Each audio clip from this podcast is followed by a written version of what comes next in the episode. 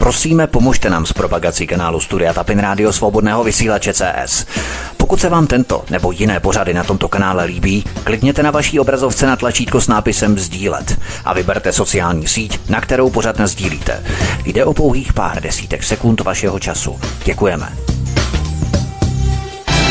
Krásný dobrý večer, dámy a pánové, milí posluchači od mikrofonu svobodného vysílače nebo na kanále Odisí vás zdraví vítek. Máme něco po půl osmé, 31. prosince 2021.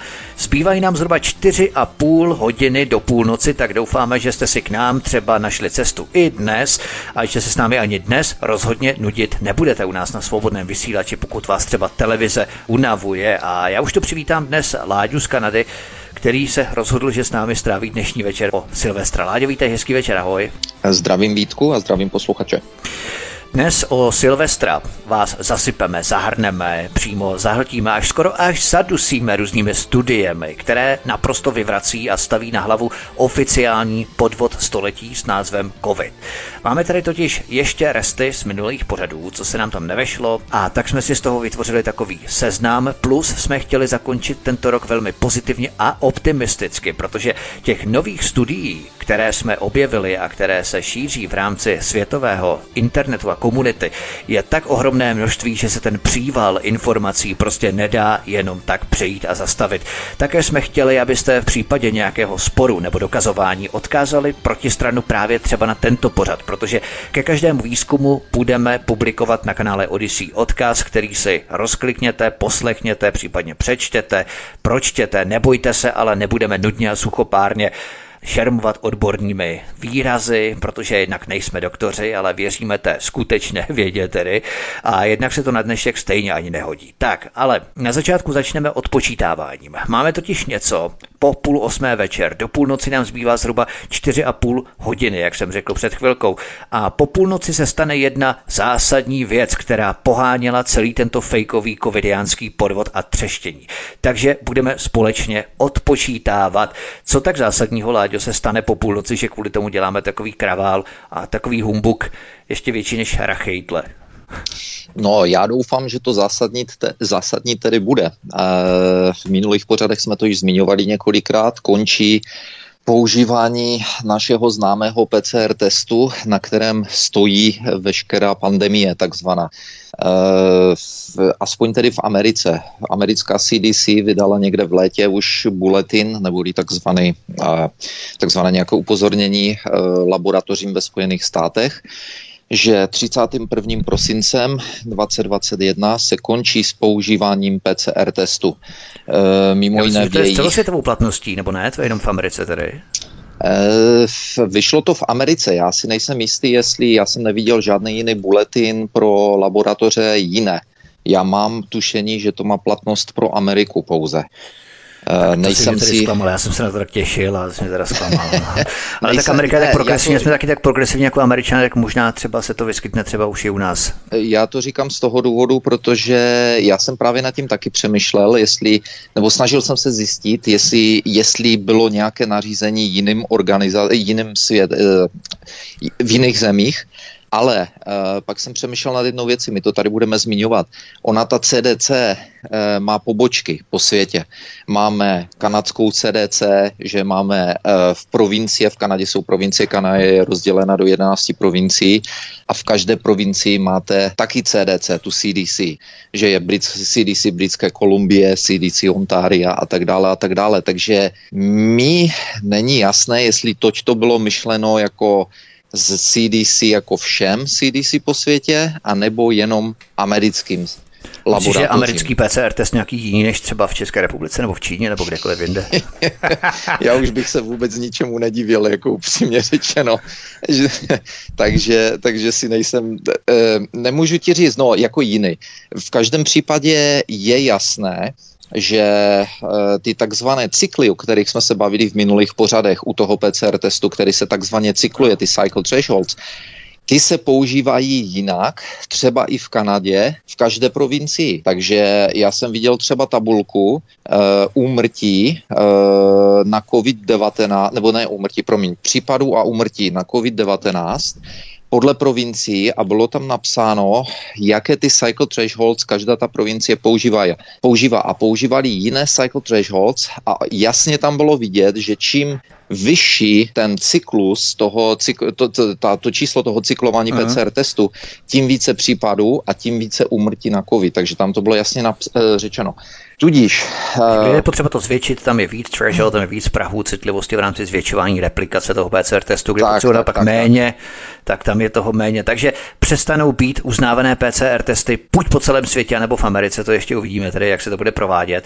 Eh, na PCR testech stojí celý tento podvod století, takže co když k nám přijde zaměstnavatel a bude po nás vyžadovat PCR testy.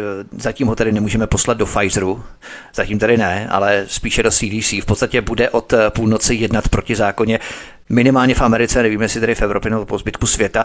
Jenomže co když je to tak, že jak máš to schéma OTP, čili očkování, testování, protilátky, tak postupně oni odbourávají ti globalisté všechno ostatní, kromě očkování. A první na řadě toho, co odbouchnou, je to testování. Pak už budou jenom protilátky a očkování. Čili nevím, jestli je to tak zase úplně pozitivní zpráva, že vlastně ruší ten PCR test, protože tím vlastně odbourávají jedno z té OTP trojce, že? Odbourávají, ale podle toho, co se dočítám, eh, hodně se o tomto konci 5 PCR testu právě teď píše v odborné komunitě míněno mezi vědci a lékaři a lidmi, kteří toto sledují a to znamená, že neví, ne mezi našimi vědci, ale mezi opravdovými skutečnými světovými, světovými vědci. Ano, ano, tak, tak, tak. Mezi světovými věci. A e, všichni čekali teď během měsíce prosince, s čím CDC přijde, jako náhražkou PCR testu, protože v tom onom buletinu ta CDC napsala laboratořím, vyberte si další z následujících testů, tady je seznam, jo. Ale žádný z ten testů není známý tím, že by dával, eh, že by, byl tak, že by dával tolik falešných pozitiv, jak, jak se to dalo dělat s tím PCR testem. To znamená, nebo že by se dali tak jakoby, já nevím, manipulovat nebo zneužít, jak říkal Kerry Mallis, hmm. Kerry Mallis říkal, nemůžete ho zneužít, ten můj PCR test, můžete si ho akorát jinak vyložit. Ano, takže eh, když si ho nacyklujete hodně. takže uh, sledovali ti to věci, sledovali, co, se teda, co teda ze CDC vyleze, jestli něco vyleze na poslední chvíli, prozatím nic. Takže lítá taková otázka ve vzduchu mezi nima, co se teda bude dít. Protože zrušením PCR testu, vlastně tím, že přiznali už v létě, že americká CDC přiznala uh, včetně Anthonyho Fauciho, že PCR test uh, nedokáže rozlišit mezi vírem nachlazení a mezi vírem covidu. Tímto vším uh, vlastně přiznávají, jakoby, že celá ta pandemie nebo všechny ty případy od roku, od začátku roku 2020 vlastně mohly být nafouknuté. A v případě toho nacyklování toho testu, kdy sam Anthony Fauci říkal, že nad, 30, nad 35 cyklů u toho PCR testu nenacházíte nic jiného než mrtvé uh, nevím, jak se to přeloží, nukleotides. Jo, to znamená, že tam není nic, co, není tam žádný virus, není, neznamená to, že je něco aktivního a nicméně PCR testy se vši, všude na světě víceméně používají od 40 cyklů nahoru. A e, vědci řekli, že u těch 35 cyklů dostáváte 97 nějak procent falešných pozitiv. Takže to znamená, že to všechno za ty dva roky byly pouze nafouknuté čísla a nic se v podstatě jakoby tak zásadního nedělo. Přesně tak se tady fixlovalo o 106 a teď to vlastně oni přiznávají mezi řádky, takové krásně freudovské od té půlnoci. Každopádně je to první odkaz na kanále Odyssey, milí posluchači. Pokud chcete, klikněte na to, jde o oficiální zprávu Amerického centra pro kontrolu nemocí CDC, jako by ty nemoci měly kontrolovat, taky takový zase zvláštní název, že budou kontrolovat šíření těch nemocí, nebo já nevím. Takže na stránkách cdc.gov, odkaz číslo 1 v popise pořadu na kanále Odyssey, přečtěte si to, rozklikněte si to pro neangličtí čtenáře ocituju nejstěženější pasáž. Upozornění pro laboratoře po 31. prosinci 2021 Americké centrum pro kontrolu nemocí CDC stáhne žádost o povolení nouzového použití diagnostického panelu CDC Real-Time RT-PCR testu poprvé představeného v únoru 2021 pouze pro detekci SARS-CoV-2 podávanou americkému úřadu pro kontrolu potravin a léčiv FDA a tak dále a tak dále. Takže tady je to černé na bílém. Před chřipkovou sezónou budou PCR testy detekovat i chřipku, jak tady píšou. Přesně ty samé testy, které tento i minulý rok celou dobu tu chřipku detekovali také. To je báječné. Přesně jak si to řekl, ty PCR testy celou dobu detekovali chřipku a teď zjišťují, že vlastně detekují chřipku a proto to budou chtít stáhnout pryč. Mimochodem, v rámci toho PCR testu je také docela zajímavé. Doktor profesor Drosten, který v nemocnici Charité v Berlíně prosadil PCR test na celosvětové úrovni jako validní metoda určování takzvaného covidu, tak eh, tento profesor Drosten vlastně vůbec není ani profesor, ani doktor. Jak je to s ním vlastně, ten člověk vlastně, který prosadil ten PCR test na světové úrovni? Ano, takže tento, e, zmiňovali jsme se o tom také v minulých pořadech, tento profesor doktor Drosten stál vlastně za onou studií, která byla záhadně eh, proti jakýmkoliv eh, pravidlům vědy schválena během 24 hodin a tato studie byla uh, o tom, že vlastně se začal používat ten RT-PCR test na detekování covidu. Zmiňovali jsme se o tom, že tato studie byla takzvaně challengeována, neboli uh, byl, byla rozpracována 22 vědci evro, uh, světovými nebo evropskými a ti řekli, že to je absolutní nesmysl, že to je absolutní odpad. Jeden z nich řekl, že kdyby mu to přinesl student medicíny, tak ho okamžitě vyrazí s něčím takovým. A, takže na profesora Drozdena se už od minulého roku dívají právníci uh, Rainer Fulmich a jeho tým, kolegové. A ti řekli tento rok, že Eh, se zaměřili na profesa Drozdana, protože oni, eh, co, oni jdou od začátku, po covidu jdou od začátku, to znamená jdou od eh, PCR no. testu, na kterém to všechno stojí. Tak říkali, to že se zamě... že? Přesně, on to legitimizoval. Tak, tak, říkali, že se zaměřili na profesora doktora Drozdena, a zjistili v průběhu svého vyšetřování, že milý profesor doktor Drozden není profesorem, poněvadž eh, profesoru mu eh, údajně koupila nebo zaplatila, myslím, že je to třetí nejbohatší rodina v Německu, Quant, eh, která spolu vlastní například firmu BMW a doktorát, který po něm vyžadovali, tak nebylo možno nalézt. A, a nale, do, jeho doktorát se záhadně nalezl až někde, myslím, že v červnu 2020 Eh, jeden z advokátů řekl, že nemožnost nalezení doktora, doktorátu profesor, profesora doktora Drozdena je záhadná, protože údajně v Německu se veškeré eh, tyto práce eh, skladují v nějaké, teď jsem zapomněl, je to ně, německá knihovna nějaká národní nebo něco podobného. Říkal, že prostě a dobře všechny doktoráty z celého Německa si vždycky dají vyhledat na jednom místě. Hmm. Nicméně doktorát profesora Drozdena tam nebyl. Tak to bude a... možná třeba si pospíšili s nějakým vydobením falsifikátem něco jako rukopisy zelenohorské, královodvorské, tak uh, oprášili a něco takového třeba vyrobili. Zní to, zní to velice podezřele a podle toho, co jsem slyšel, tak se tak nějak vyjadřili, vyjadřovali, že to vypadalo velice, byli velice skeptičtí k tomu, že by ta práce někde zapadla asi zřejmě to, to, to, to říkám já, ale to tak zní, že by ta práce zapadla někde za regál a našla, ho, našla ji až uklízečka, že e, spoustu let později, protože on měl mít ten doktorát někde snad už v 80. letech tvrdil. Takže náš milý profesor doktor Drozden má nějaký takový prapodivný akademický původ a více se pravděpodobně dozvíme, až začnou, až začnou soudy proti Drozdenovi přímo. Myslím, že proti němu přímo zatím ještě soud nezačal. Tak, oni na ně schromažďují materiály, to bude velmi zajímavé. Na co se potom zápítí podíváme, protože začínají norimberské procesy 2.0, ale k tomu dojdeme. My se teď ale podíváme do České republiky, protože Bohuslav Svoboda z ODS, ten šokoval svým výrokem, že vláda věděla, že očkovaní jsou přenašeči viru už před celým rokem. Prohlásil to teď nedávno, odkaz číslo 2 v popise pořadu na Odyssey.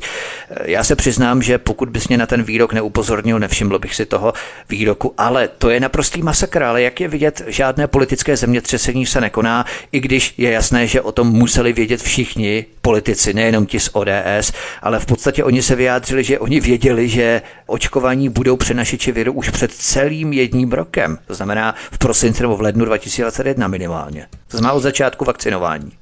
Toto je taková věc, eh, že podle mě měli být lidé okamžitě v ulicích a měli požadovat okamžité odstoupení vlády a okamžité vyšetřování. Uh, tohle to je absolutně, absolutně, když, když, si, když, popřemy, když přemýšlíte nad rozsahem toho, co řekl, vláda věděla o tom, že očkovaní mohou roznášet covid, nicméně bylo, na, bylo prostě nařízeno, že se to nesmí vláda. On e, tvrdil strana ODS. Uh, nicméně se to nesmí dostat ven. To znamená, že minimálně ti politici, kteří o tom věděli, jsou spolupachatelé na pokusu o, o vraždu, o genocidu, protože tady sice, já nevím, v Čechách jsou alergiční všichni na nějaké obvinování něčeho, když to takhle řekněte, ale já to jinak nevidím.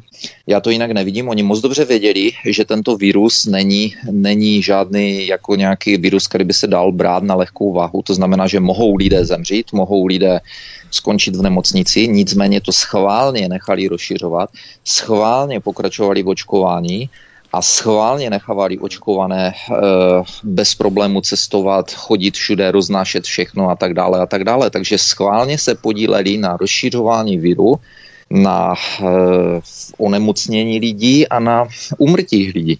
Nevěděli to samozřejmě, si nemyslím, že když to věděli ve straně ODS, tak nemyslím si, že to nevěděli ostatní politici. To znamená, e, lidé měli okamžitě požadovat, jak říkám, rozsáhlé vyšetřování, okamžité odstoupení všech politiků, nové volby, lidí, kteří e, tam, eh, kteří s nima neměli, nebo kteří s politikou neměli předtím pravděpodobně nic společného, nebo s těmi politiky, kteří tam jsou a tak dále a tak dále, ale tohle je šílená, šíleně zásadní informace, nicméně nikdo o tom nevěděl, to, že si o tom nevěděl, se no, já nic neděje, protože... Ty politiky, ale tak, víš co, mě protože... totiž eh, docela zaráží, že on to odbouchl takto otevřeně a úplně na férovku, že oni o to věděli celý rok tak jestli to není nějaký pokusný balónek, eh, nějaká psychologie do společnosti, kdo si toho všimne, tady já jsem to projel, teda prokoučoval, teda já jsem to opravdu nevšiml, ale jestli lidé vůbec budou něco dělat kolem toho?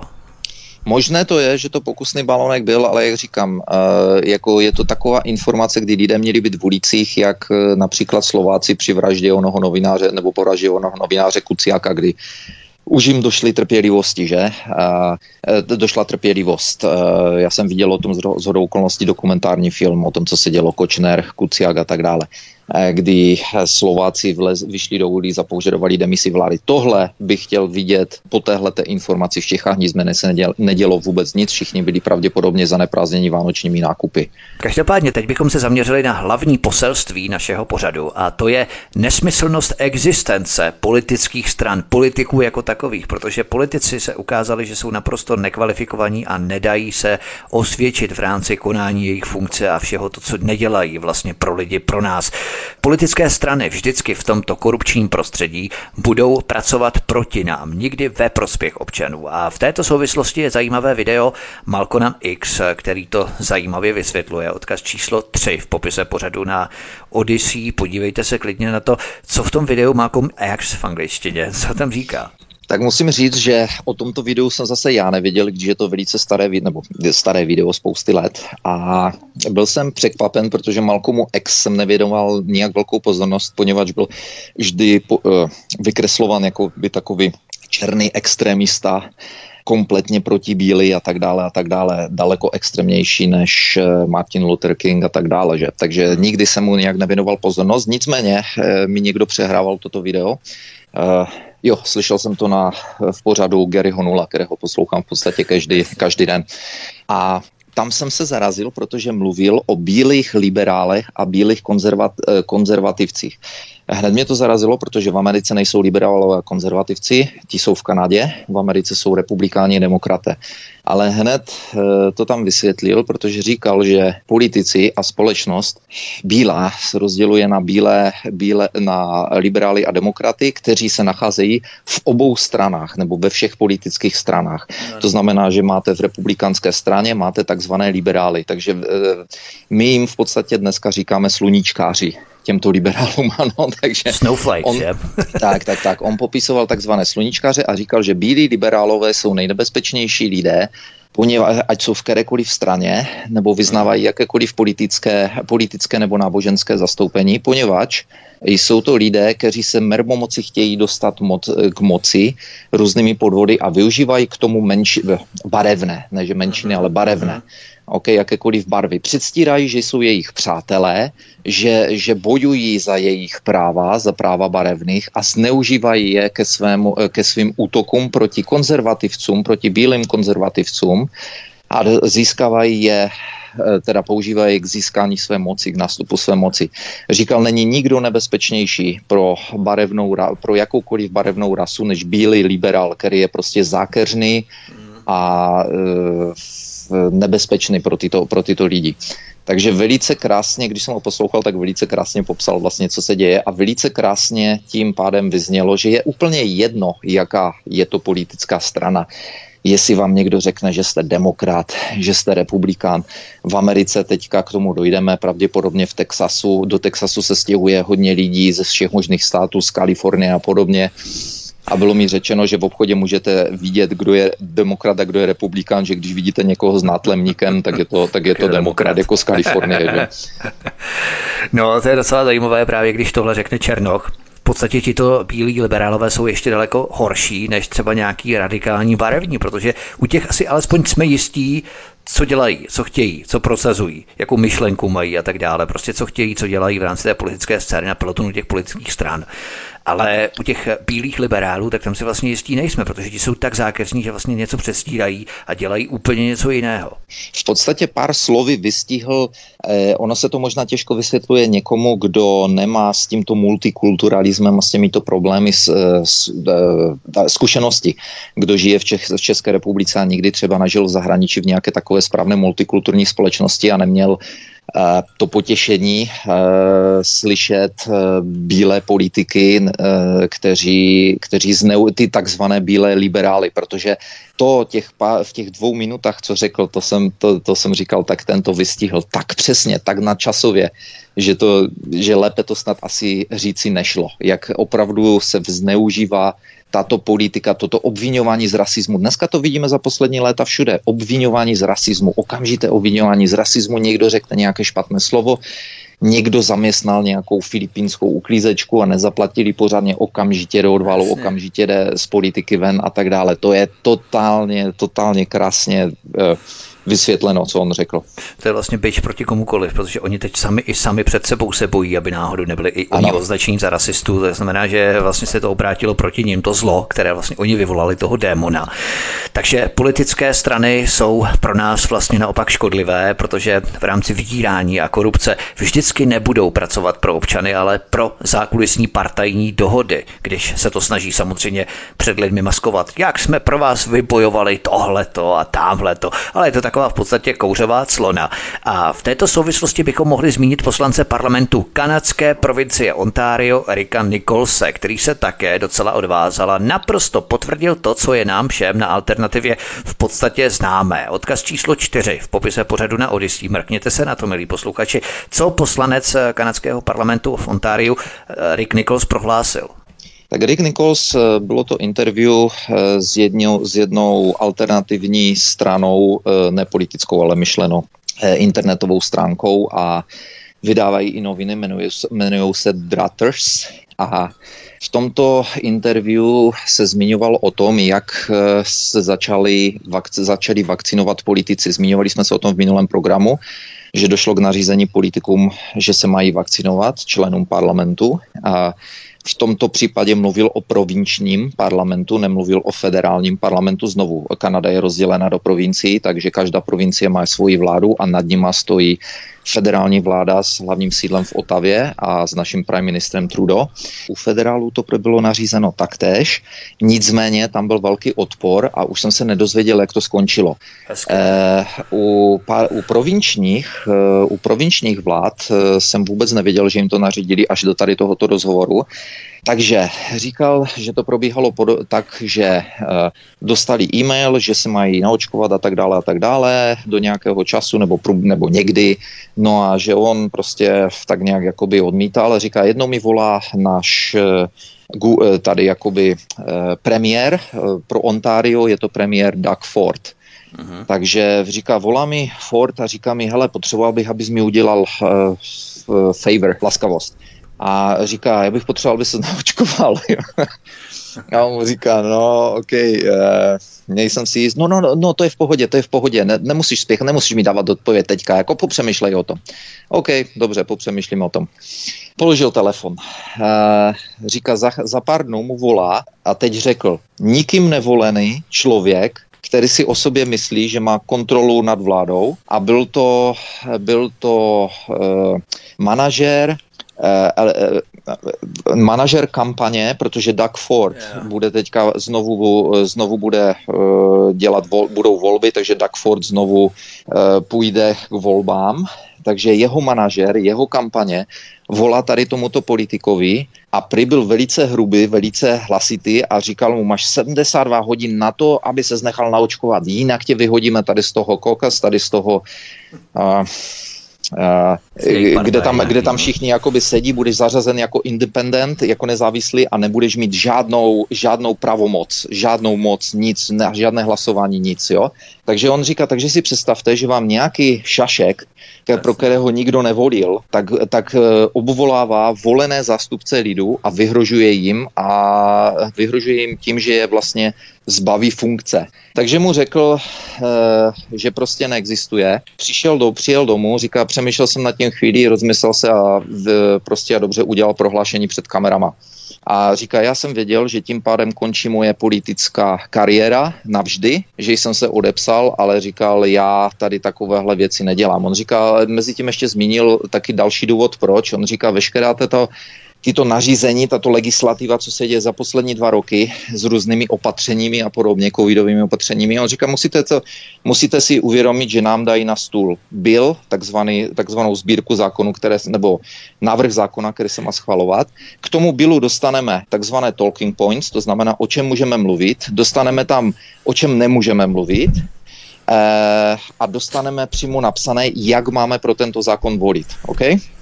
Od strany, to je od jejich strany, takže každá strana má takzvaný whip, takzvaný bitch, který, který eh, pěkně, pěkně A někdo jim práská, ty... předseda, když to předsedovi práskají, ostatní poslouchají, stojí ve špalíru. Ten práskne bičem a ostatní budou volit tak, jak se má. Tohle není nic nového, Tohle je stará známá věc, eh, vsunování dodatků do zákonů na poslední minutu, kdy poslanci volí pro nějaký zákon a oni tam podsunou něco, co s tím nemá vůbec nic společného, ale co potřebují protlačit, tak jim to na poslední chvíli tam podsunou, tím pádem se to zvolí. To je taky stará známá věc, není to jenom v Kanadě, je to ve všech takzvaných demokraciích. Hmm ten systém je v podstatě všude stejný a právě, právě tímto taktéž ukázal, jak nebezpečné jsou politické strany. Vůbec tito poslanci hmm. nemají šanci se řídit tím, co i lidé co, je, co lidé chtějí nebo nechtějí. Několik Jasně. poslanců jsme se bavili o Dereku Slounovi, který tak, kterého taky vyrazili v podstatě uh, kvůli tomu, že přinesl petici, návrh petice kvůli covidu. Bavili jsme se před lety o Bruce Hayer, největší senior politician, nejstarší politik ve federální vládě v Otavě, nejstarší nejzkušenější a ten odešel, ten se taktéž postavil před kamery a řekl, že právě z toho samého důvodu, že, že, se, že nemají možnost politici, eh, teda poslanci jednotlivých stran volit podle toho, jak chtějí jejich, eh, jejich občané. Mm. Tak právě proto, že odchází. Takže tento člověk kompletně si zrušil, ten byl prostě ve federální vládě, nejlepší kariéra, nejlepší plat, největší podmínky, nejlepší eh, zabezpečení a řekl, že už se na to nemůže dívat, že tohle není Kanada, v které vyrůstal, že tohle není, není Kanada, v které chce pracovat a odešel. No, vidíš, to, to je přesně zákeřní liberální bílí obyvatele nějaké dané země, kteří třeba si hrají na vlasteneckou stranu, mají 160 mega za 4 roky, tak eh, ti budou pořád přestírat něco, co vůbec není a budou využívat vlastně prostoruché naivní voliče k tomu, aby si nějakým způsobem zařídili ty své cíle s tou svou trafiku v rámci parlamentu na čtyři roky v podstatě vůbec nebudou dělat to, co by dělat měli. To je právě problém s těmi politickými stranami. Nicméně víš o tom, že komediální společnost Spolu v nejbližších dnech uvede do kin nový krátkometrážní film Trhala fialu dynamitem a námět bude dělat eh, Čepiga a Myškin. Ve Vrběticích, tak, to jsou Jo, jo br- vrbě, promiň, Vrbětice, ano, ano, ano. Jo. Já, jsem, já, tě chci, já bych tě chtěl ještě přerušit eh, a ještě se vrátím k tomu politikovi, co řekl. Eh, když, když se teď zmínil, zmínil si tam peníze ten, co ho spovídal, to je realitní makléř z hodou okolností z Toronto, tak ten zmínil, že bydlí v jedné části v Torontu a když se bavili o motivaci eh, různých těch našich hlavních hygieniků a podobně, tak on říká, tak si představ, že u nás je komunita o velikosti 170 tisíc lidí, tam, kde bydlím v té části Toronto, a říká, my máme hlavního hygienika, který nám káže o tom, jak si máme dávat vakcíny, a kolik je ještě neovakcinovaných a ten, a ten nebo ona, já nevím, jestli je to on nebo ona, tak vydělává 640 tisíc dolarů ročně. To je úplná šílenost, protože, a to je jenom, a on říká, a to je jenom člo, člověk, který je zodpovědný za komunitu 170 tisíc lidí. Hmm. Říkám, mě by zajímalo, kolik vydělávají ty, co mají na starosti. Toronto jako celek, anebo provincii, anebo ta naše federální hygien, hlavní doktorka, ano. My říkáme Piráňa, to je ta Teresa Tem, ta Číňanka, o které jsme se bavili, ona vypadá, ona má opravdu ty zuby a tu pusu. Mě to nějak nenapadlo, k čemu jí, já jsem mi říkal Krysa, ale tady jeden Slovak říkal, že je to piráně a opravdu jí to sedí. Takže tito lidé eh, za těch 640 eh, tisíc ročně. Musíte si představit, že běžný plat normálního Loizy tady v Kanadě může být tak zhruba 50 tisíc za rok, OK? Takže tento hlavní doktor nebo doktorka, která vám tady v televizi tluče do hlavy, že se máte naočkovat, že to je to nejlepší po namazaném chlebu, tak eh, vydělává 640 tisíc ročně. Jak si asi myslíte, že se takový člověk no, postaví? Přesně. přesně tak jako ti ostatní politici. Nepostaví se vůbec nikdo a tady tenhle politik, politik ten poslanec parlamentu to tam řekl. Vě, většina politiků ví, o co se jedná. Nikdo se neodváží si zničit život, všichni mají hypotéky, všichni mají, ten plat je velice dobrý, ty výhody jsou velice dobré, protože všichni z nich ve všech těchto demokratických zemích když odejdou po pár letech, stačí jim odsloužit pár let v parlamentu a mají, jsou, jsou na doživotí velmi velice dobře zabezpečení, tak jak nikdo normálně nikdy nebude. Jasně, a když se osvědčí, tak jim dají ještě nějakou neviditelnou trafiku, při nejmenším minimálně stejně dobře placenou, tak jako v té exponované pozici v politice. Oni dělají tu agendu, vykonávají tu agendu a když vykonávají dobře, když se osvědčí, když pro tu stranu dělají hodně, tak řeknou, hm, tak ty seš náš, ty seš dobrý, tak tebe si necháme a tebe si dáme na nějakou trafiku, kde budeš ještě pro nás dost dobře dělat. Máme tady další článek eh, přímo v British Medical Journal. Pandemie skončí, až vypneme obrazovky a rozhodneme se, že jsou na světě důležitější věci, které si zaslouží naší pozornost. Odkaz číslo 5 v popise pořadu na Odyssey, co nám tam eh, vlastně říkají, protože to je bezvadný článek. přímo British Medical Journal. Byl jsem šokován, že tam ten článek vyšel, nicméně je to to, co neustále opakujeme v našich pořadech. Všechny důležité informace, všechny důležité studie jsou v těch nejhlavnějších, se dají najít v těch nejhlavnějších zdrojích, jak v těchto žurnálech, tak eh, v nám mnou již nesčetněkrát zmiňované hlavní knihovně vědecké eh, PubMed takzvané, eh, Medical Library, jo. jo.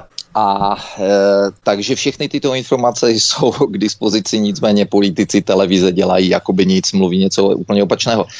A v tomto případě e, byl článek o tom, že všichni jsou jak uhranutí, že sledují takzvané dashboards, to jsou, to jsou ty kontrolní panely, tak, kde, které vám ukazují spoustu údajů, kde, kdy, kolik covidu a, a kolik zemřelo a tak dále. A že prostě a dobře e, realita vypadá trochu jinak. No a na konci, e, na konci toho článku právě napsali, Eh, nebo takhle, v uprostřed článku ještě napsali, že eh, vyhlášení pandemie nebo podmínky pro vyhlášení pandemie Světovou zdravotnickou organizaci se již před covidem upravovaly tak, aby odpovídali, že to vypadá, že to, že to je snad dělané tak, aby odpovídali covidu. Hmm aby se mohla vyhlásit pandemie, protože toto bylo kritizováno spousty lékaři a spousty věcí už při začátku pandemie, na základě čeho vyhlásili pandemii, že, že to vůbec pandemii neodpovídalo, to, co se dělo při vyhl- toho ono 11. března.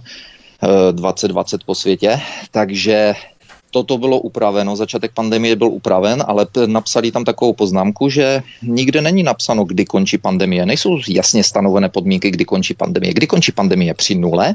Nula nikdy nebude. Nula covidu nikdy nebude a to už by mělo být snad každému jasné a říkají to úplně všichni. A i kdyby byla nula, i kdyby byla nula, tak co kdyby? Co kdyby? Tak to nemůže skončit, kdyby byla nula, protože co kdyby?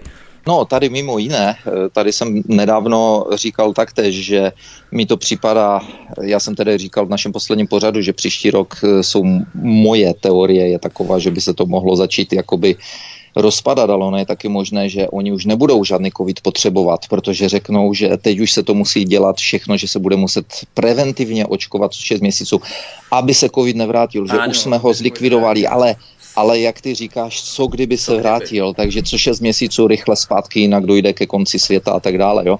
Ale eh, v tomto článku na konci tedy napsali, že eh, pandemie skončí až teprve tehdy, když lidé vypnou obrazovky a zjistí a vrátí se do reality, tak nějak to bylo napsáno. Přesně to jsme udělali, my jsme vypli obrazovky před 11 lety, od té doby jsme ji nezapli.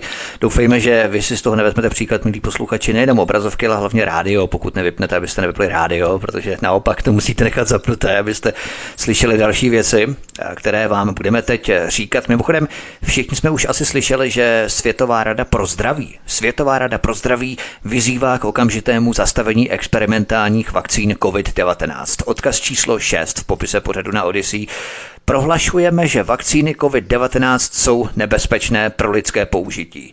Výroba, distribuce, podávání a propagace těchto injekcí porušuje základní zásady. Já se obávám, aby to nebylo ale jenom eh, nějaké pouhé plácnutí do vody, když to už není něco lokálního, ale na světové úrovni, což je obrovská pecka zasazená do covidiánské víry, že je v podstatě Světová rada pro zdraví. No, tak eh, ona je to organizace v podstatě uh, utvořená z mnoha doktorů, vůbec nevím, kolik tam je členů, ale je tam spoustu doktorů a vědců z celého světa. A to, co řekli, je v podstatě to, co říkal doktor Malon, o to jsme mluvili kdysi v našem pořadě, že, který eh, ten spoluvynález mRNA technologie, který, ten o tom mluvil už dávno a myslím, že on je součástí této Světové rady pro zdraví, mám tušení. Eh, mluvilo o tom i spoustu jiných organizací, eh, že se má toto zastavit, ale opět tady jsme u toho případu, který jsem zmínil před chvílí. Eh, kapacity lékařské, vědecké ukazují data, ukazují studie, mluví o něčem, nicméně televize a politici dělají jakoby nic. Okay? Takže všechno no. jede dál a přitom realita je nějaká trochu jinde to jsou takový covidový kazatele, takový ty televangelist, že? Televangelist, ano. No, kážou o covidu. A přesně dělají, jako by se nic nedělo, ty informace jsou neskutečné a právě proto jsme zahájili to dnešní silvestrovské vysílání s odpočítáváním do konce uznávání PCR testů, které bude už za necelé 4 hodiny, protože máme něco po 8 hodině, necelé 4 hodiny zbývají do konce uznávání PCR testů, evidentně možná jenom v Americe, ale mám takový opravdu pocit, že tam píšou pro světové laboratoře, tak eh, to bude opravdu s celosvětovou platností. Počkáme si na to. Každopádně v Polsku, už jsme se tady částečně dotkli tohoto tématu, v Polsku začal norimberský proces 2 proti světovým vůdcům za zločiny proti lidskosti. Odkaz číslo 7 v popise pořadu na Odyssey. Proběhla už i konference na to téma. Viděl jsi tu konferenci, přihodilo se tam něco zásadního na té konferenci? Eh, sledoval jsem to, mělo to tři hodiny. Eh, první hodinu mluvil v podstatě Rainer Fulmich a jeho eh, spolupracovnice Vivien, a teď jsem zapomněl její jméno, která je taktéž advokátka a, a podílí se na tomto vyšetřování té, na té korona komity od začátku. E, v podstatě tam nic velkého zásadního nebylo. Nejzajímavější byly snad potom e, ta část, kdy polští různí zástupci lékařských e, institucí a nebo politici hlavně e, se ptali Rainera Fulmicha, různé otázky anebo sdíleli svoje zkušenosti nebo svoje názory a tam se, jste se mohli doslechnout, že v podstatě ti politici, který, kteří všude v těch našich takzvaných demokraciích se pozastavují nad určitými fakty a kteří si zjišťují fakta o covidu, kteří se dívají na ty čísla, kteří mají přístup k informacím a jsou třeba, jak oni již zmiňovaní z České ODS, kteří ví, že ten virus eh, rozšiřují očkovaní lidé taktéž, tak e, ti politici se všichni potýkají se stejnými problémy, mají stejné otázky, e, k, jsou jim hazeny po, klacky pod nohy úplně stejným způsobem od, od e, o nich hlavních jakoby těch hygieniků nebo těch hlavních doktorů, kteříž to mají pokaždé nějaké spojení na světovou, napojení na světovou zdravotnickou organizaci a tak dále. Samozřejmě musí mít, že jo, když je to hlavní doktor pro nějakou zemi, tak musí brát informace od světové zdravotnické organizace a podobně. Takže byla vidět frustrace těchto politiků a nutno říct, že tato, eh, tento meeting byl eh, dán dohromady díky poslancům polského sejmu, nebo to je parlament, polského parlamentu. Tak Takže to je Evropská unie tak jde. No, oni nejdou po nich jenom proto, oni jdou po nich eh, z mnoha jiných důvodů. Poláci, ať jsou, ať si myslíme o nich, co chceme, protože Poláci taky dělají některé věci, které nedávají smysl sem hmm. tam nám, dávají smysl možná jim. Já třeba polskou politickou scénu jsem sem tam sledoval, protože já mluvím polsky tak jak česky, tak. takže já jsem to sledoval, byl tam, byl tam jeden takový a jeden takový, myslím, on vypadal jak boxer, tak ten tam, ten se snažil, když začaly problémy s jejich prokuraturou, když se tam jednalo o ty soudy, kdy začaly Evropské unii strašně vadit. Eh, jednalo se tam o, o délku, eh, já už jsem zapomněl, odvolávání soudců a tak dále. A to se táhne, myslím, do dneška ty problémy. Tak, eh, takže Poláci už jsou trenem boku v Evropské unii už dlouhou dobu, ale Poláci měli vždycky takovou, z druhé strany takovou mentalitu, že se nenechali, ti se nenechali, nenechávají jen tak nadělávat na hlavu, že jo i v průběhu komunismu byli Poláci kšeftíři, kšeftaři a jezdili si na západ a tak dále. Takže Poláci jsou taková naše, jo, jo, jo. naše šance. Mně se docela líbil Kačinský, ten teď nedávno řekl, že Německo chce udělat z Evropské unie čtvrtou říši. On to prostě řekl úplně naplno. To se mě hodně hmm, líbilo, jo. ano, ano, ano. A pamatujeme si, pamatujeme si, že jak Aby skončil... nikde vrtulníkem potom, jo. Chudák. Tak, jak skončili ti v tom letadle většina vlády, že jo, v, v, tam byli vojenští zástupci a tak dále, kteří, s kterými spadlo to letadlo, že? Takže Nějaké kernel Bratr Kačinského to bylo. v rámci té frustrace politiků tady máme další článek na renomovaném prestižním serveru Lancet. Vyšel článek s nadpisem Stigmatizace neočkovaných je neoprávněná. A v tomto článku na Lancetu se třeba uvádí, že v americkém státě Massachusetts bylo v červenci 2021 během různých akcí zjištěno celkem 469 nových případů COVID-19. Z toho 346 to znamená 74% případů, bylo u osob, které byly plně nebo částečně očkované, přičemž 274, to znamená 69%, z nich mělo příznaky a tak dále. Odkaz číslo 8 v popise pořadu na Odyssey, ty informace bublají na povrch stále více jak láva v islandské sobce před výbuchem. Než se vypravíme k Velké Británii, kde ten kontrast je ještě hlubší a probíhá tam skutečně epidemie očkovaných, tak pověs nám, ty máš informace o mnohých tvých známých z amerického Texasu, protože ty jsi tam žil minimálně 10 let. Jak to tam vypadá s covidianským náboženstvím, tlamokryty a tak tak dále na to rozpoznávání demokratů a republikánů? No, já můžu říct, jako za, že za celou tu covidovou aféru, e, ano, máme tam rodinu, máme tam spoustu známých, jak v Texasu, tak na Floridě, tak e, mám známe třeba ta zahranici ve Washington State, Seattle a tak dále, takže máme přesné informace o tom, co se děje a co se neděje a Texas a Florida Eh, tam lidé žijí od začátku v podstatě normální život. V Texasu zavedli nějaké opatření na pár měsíců v roce 2020, ale za chvíli od nich ustoupili a eh, Bavili jsme se o doktoru Peter McCullough, který eh, dělá ve špitálu v Dallasu, že Baylor mm, Medical. Mm Eh, zmiňoval jsem se o tom, že tam mám vlastně kamarády eh, nebo známek, kteří jsou doktoři, kteří jezdí se sanitkama třeba a tak dále a tak dále. Takže všechny informace máme zevnitř. Tudíž víme, že se tam... Žádná Sodoma Gomora jako Bělorusku třeba, že by tam někdo umíral po stovkách, tam nic takového se tam neděje, to je zajímavé. No mimo, mimochodem v Bělorusku se nikdy nic takového taky nedělo, protože mám známé přímo z Běloruska, takže mám Přesně, přímo informace jo. z Běloruska.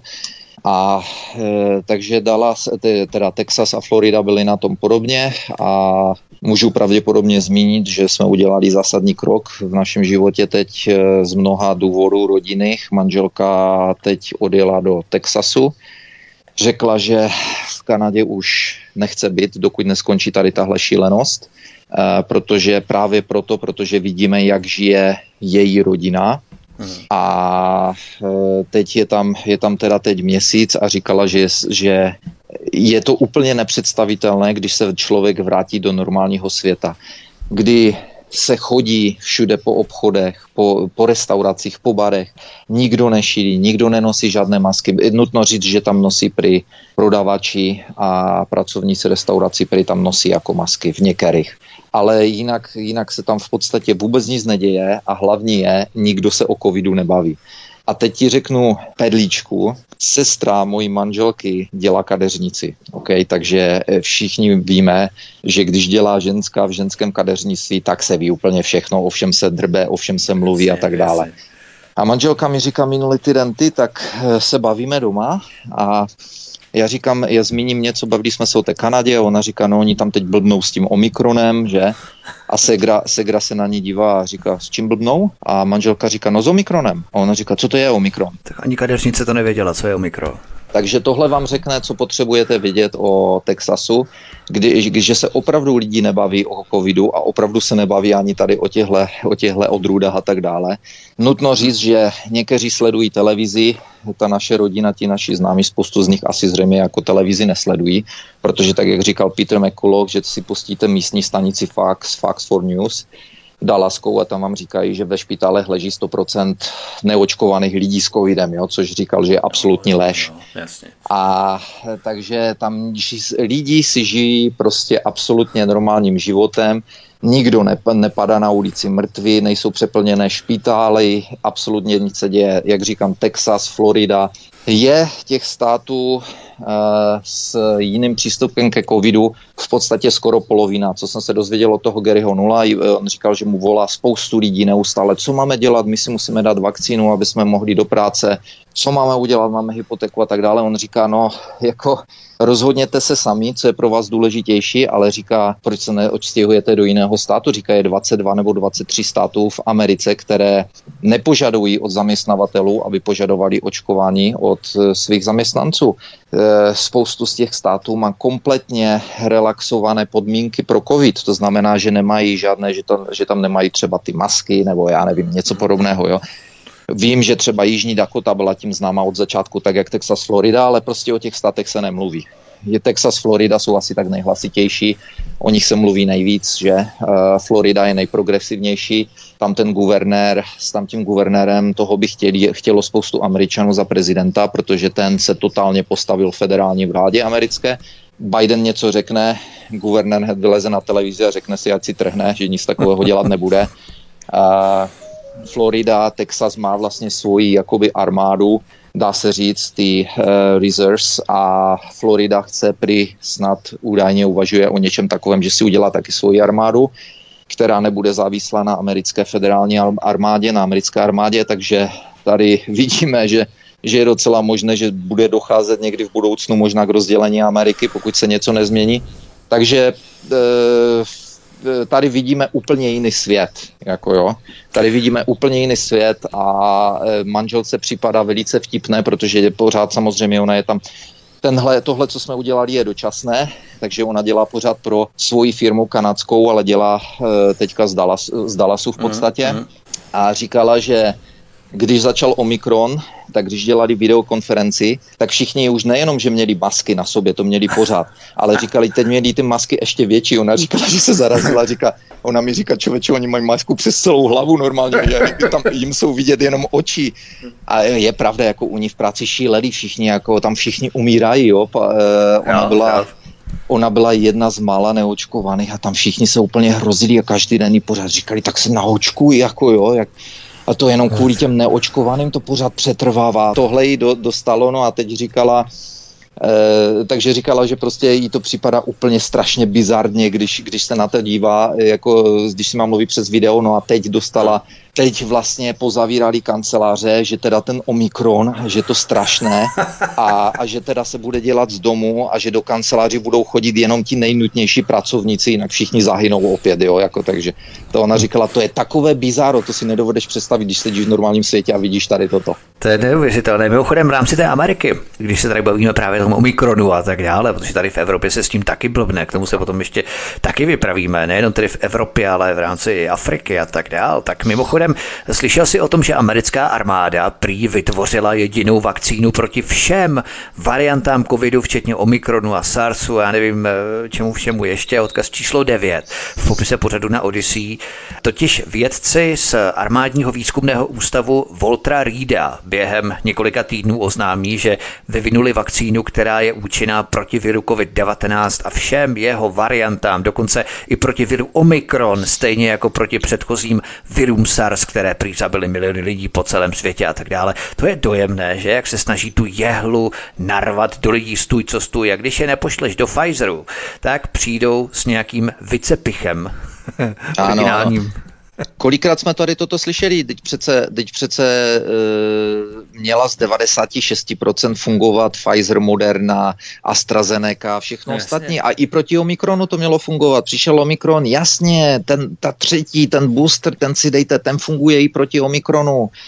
Takže, takže nevím, co vymyšlejí. Tohle, tohle ten případ už jsme slyšeli, eh, nebo to, takové věci už jsme slyšeli nesčetněkrát za poslední dva roky a taky jsme minule zmiňovali, že o, zmiňovali jsme se o výzkumech americké armády, když se chce někdo podívat, jak jsou účinné jejich vakcíny, tak ať se podívá na takzvaný Gulf, uh, Gulf War syndrom, to znamená syndrom vál, války v, go, v Perském zálivu. zálivu. V Iráku ano, ano, v Perském zálivu, ano. Tam hrvali do vojáků vakcíny a spoustu vojáků skončilo šeredně a onen, kterého jsem již zmiňoval, Gary Null, byl jeden z těch lidí, kteří přinutili v podstatě Pentagon, aby po létech a létech a létech uznal, že ano, že ty jejich vakcíny dělaly šeredné věci, že spoustu vojáků umřelo, bylo natrvalo postižených a tak dále a tak dále a začali tedy vyplácet náhrady. Nicméně do té doby, než byli přinuceni soudem, to vehementně zapírali a tyto vakcíny fungovaly absolutně proti všemu. Ano? Takže to bude něco podobného. A jak jsem již říkal,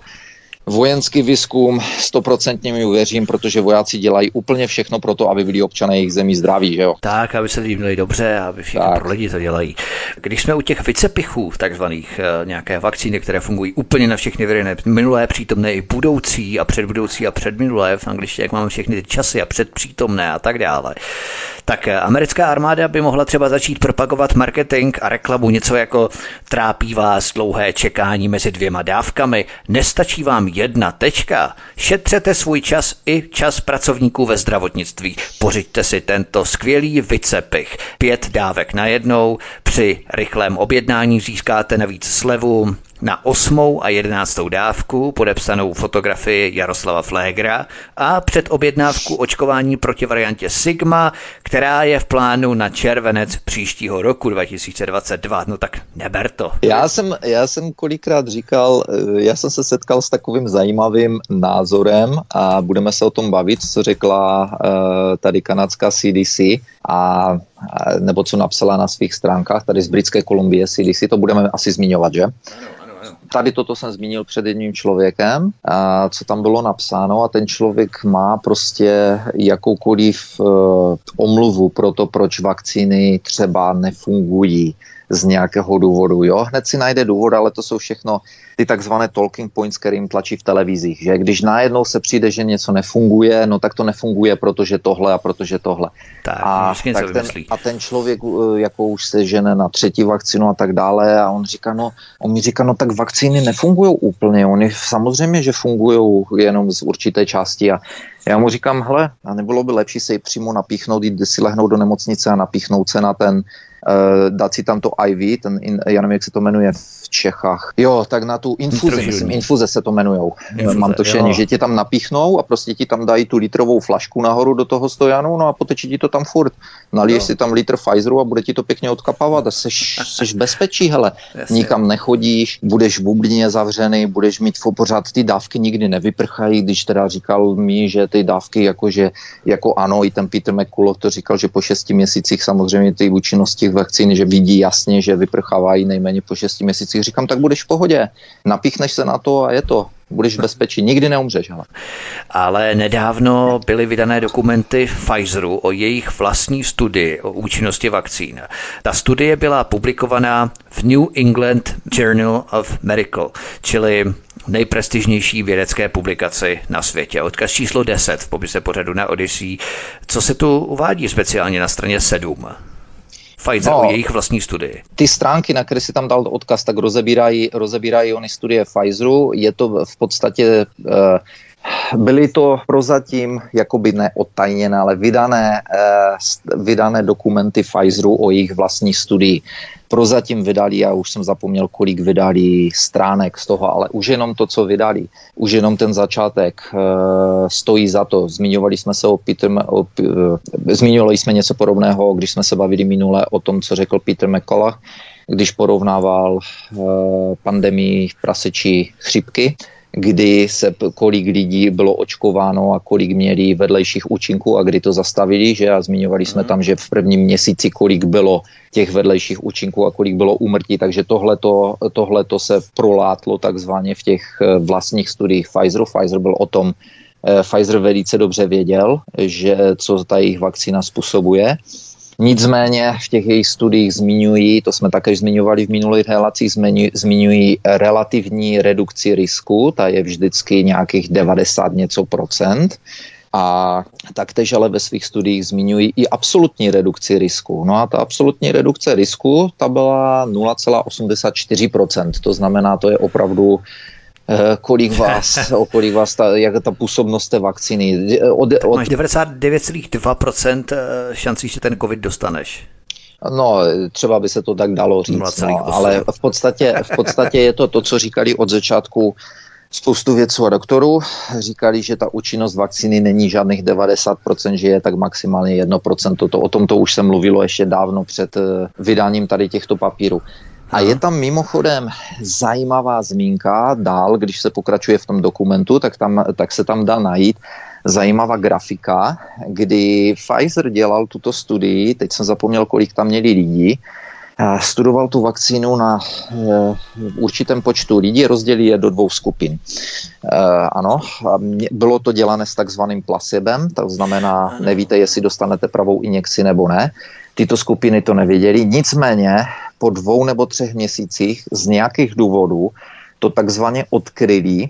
To znamená, že dali vědět lidem, kteří dostávají placebo a lidem, kteří dostávají eh, injekci proti covidu, a nechali ty lidi, kteří měli mít placebo, tak jim dali na, na, na výběr, jestli chcou dostat opravdovou vakcínu proti covidu. Samozřejmě spoustu lidí přešlo z té, z té falešné jakoby skupiny, z té skupiny, co dostávala to placebo, tak přešli na, do skupiny, tak si nechali píchnout tu opravdovou injekci, než přešli, ale nechali si píchnout opravdovou injekci. To znamená, z vědeckého pohledu jste úplně zrušili uh, tuto, tuto studii, úplně jste to zničili. Jo, prostě tohle se nemůže stát, tohle se nikdy nemůže stát. Jestliže máš uh, kontrolovanou skupinu, kdy nesmí nikdo jedni vědět, co dostávají ani druzí, tak když, to, když, to, když jsi jim to dal najevo, kdo dostává co, tak si vlastně zničil celý, celou studii, jako je to na vyhození, je to k ničemu. Nicméně Pfizer to udělal a Pfizer používal výsledky těchto studií dál, jo, takže to je kompletně zkompromitované zkompromitovaná, absolutně zkompromitovaná studie. Nicméně ještě dál se na tuto studii dívali a říkali, OK, tak došlo k tomu takzvanému přechodu, ten crossover, nebo jak tomu říkají.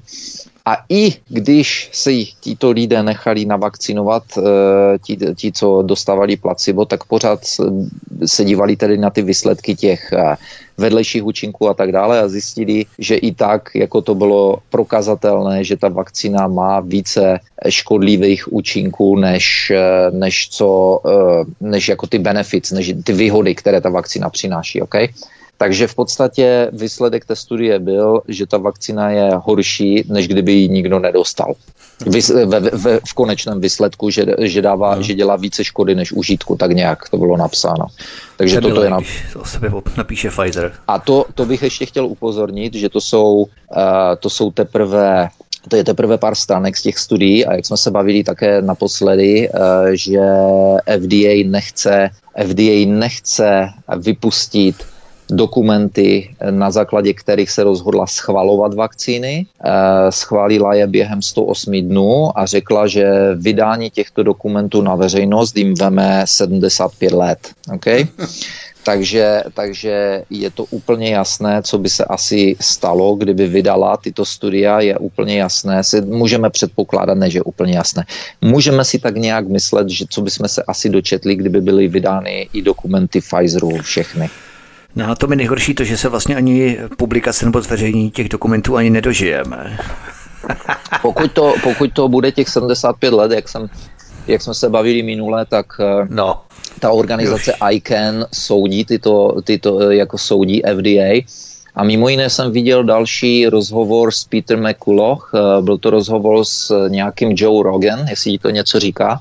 Ne, vůbec Velice, velice po něm plivou, má svoji rádiovou show v Americe a on byl očkován a dostal covid. Myslím, že byl očkován. Byl, jo, je, je očkován a dostal covid, ale on byl strašně proti vakcinování, jo, proti vakcinám, i když byl očkován ale strašně proti tomu mluvil a samozřejmě bylo proti němu velké tažení bojové, protože on je velice populární mezi republikány.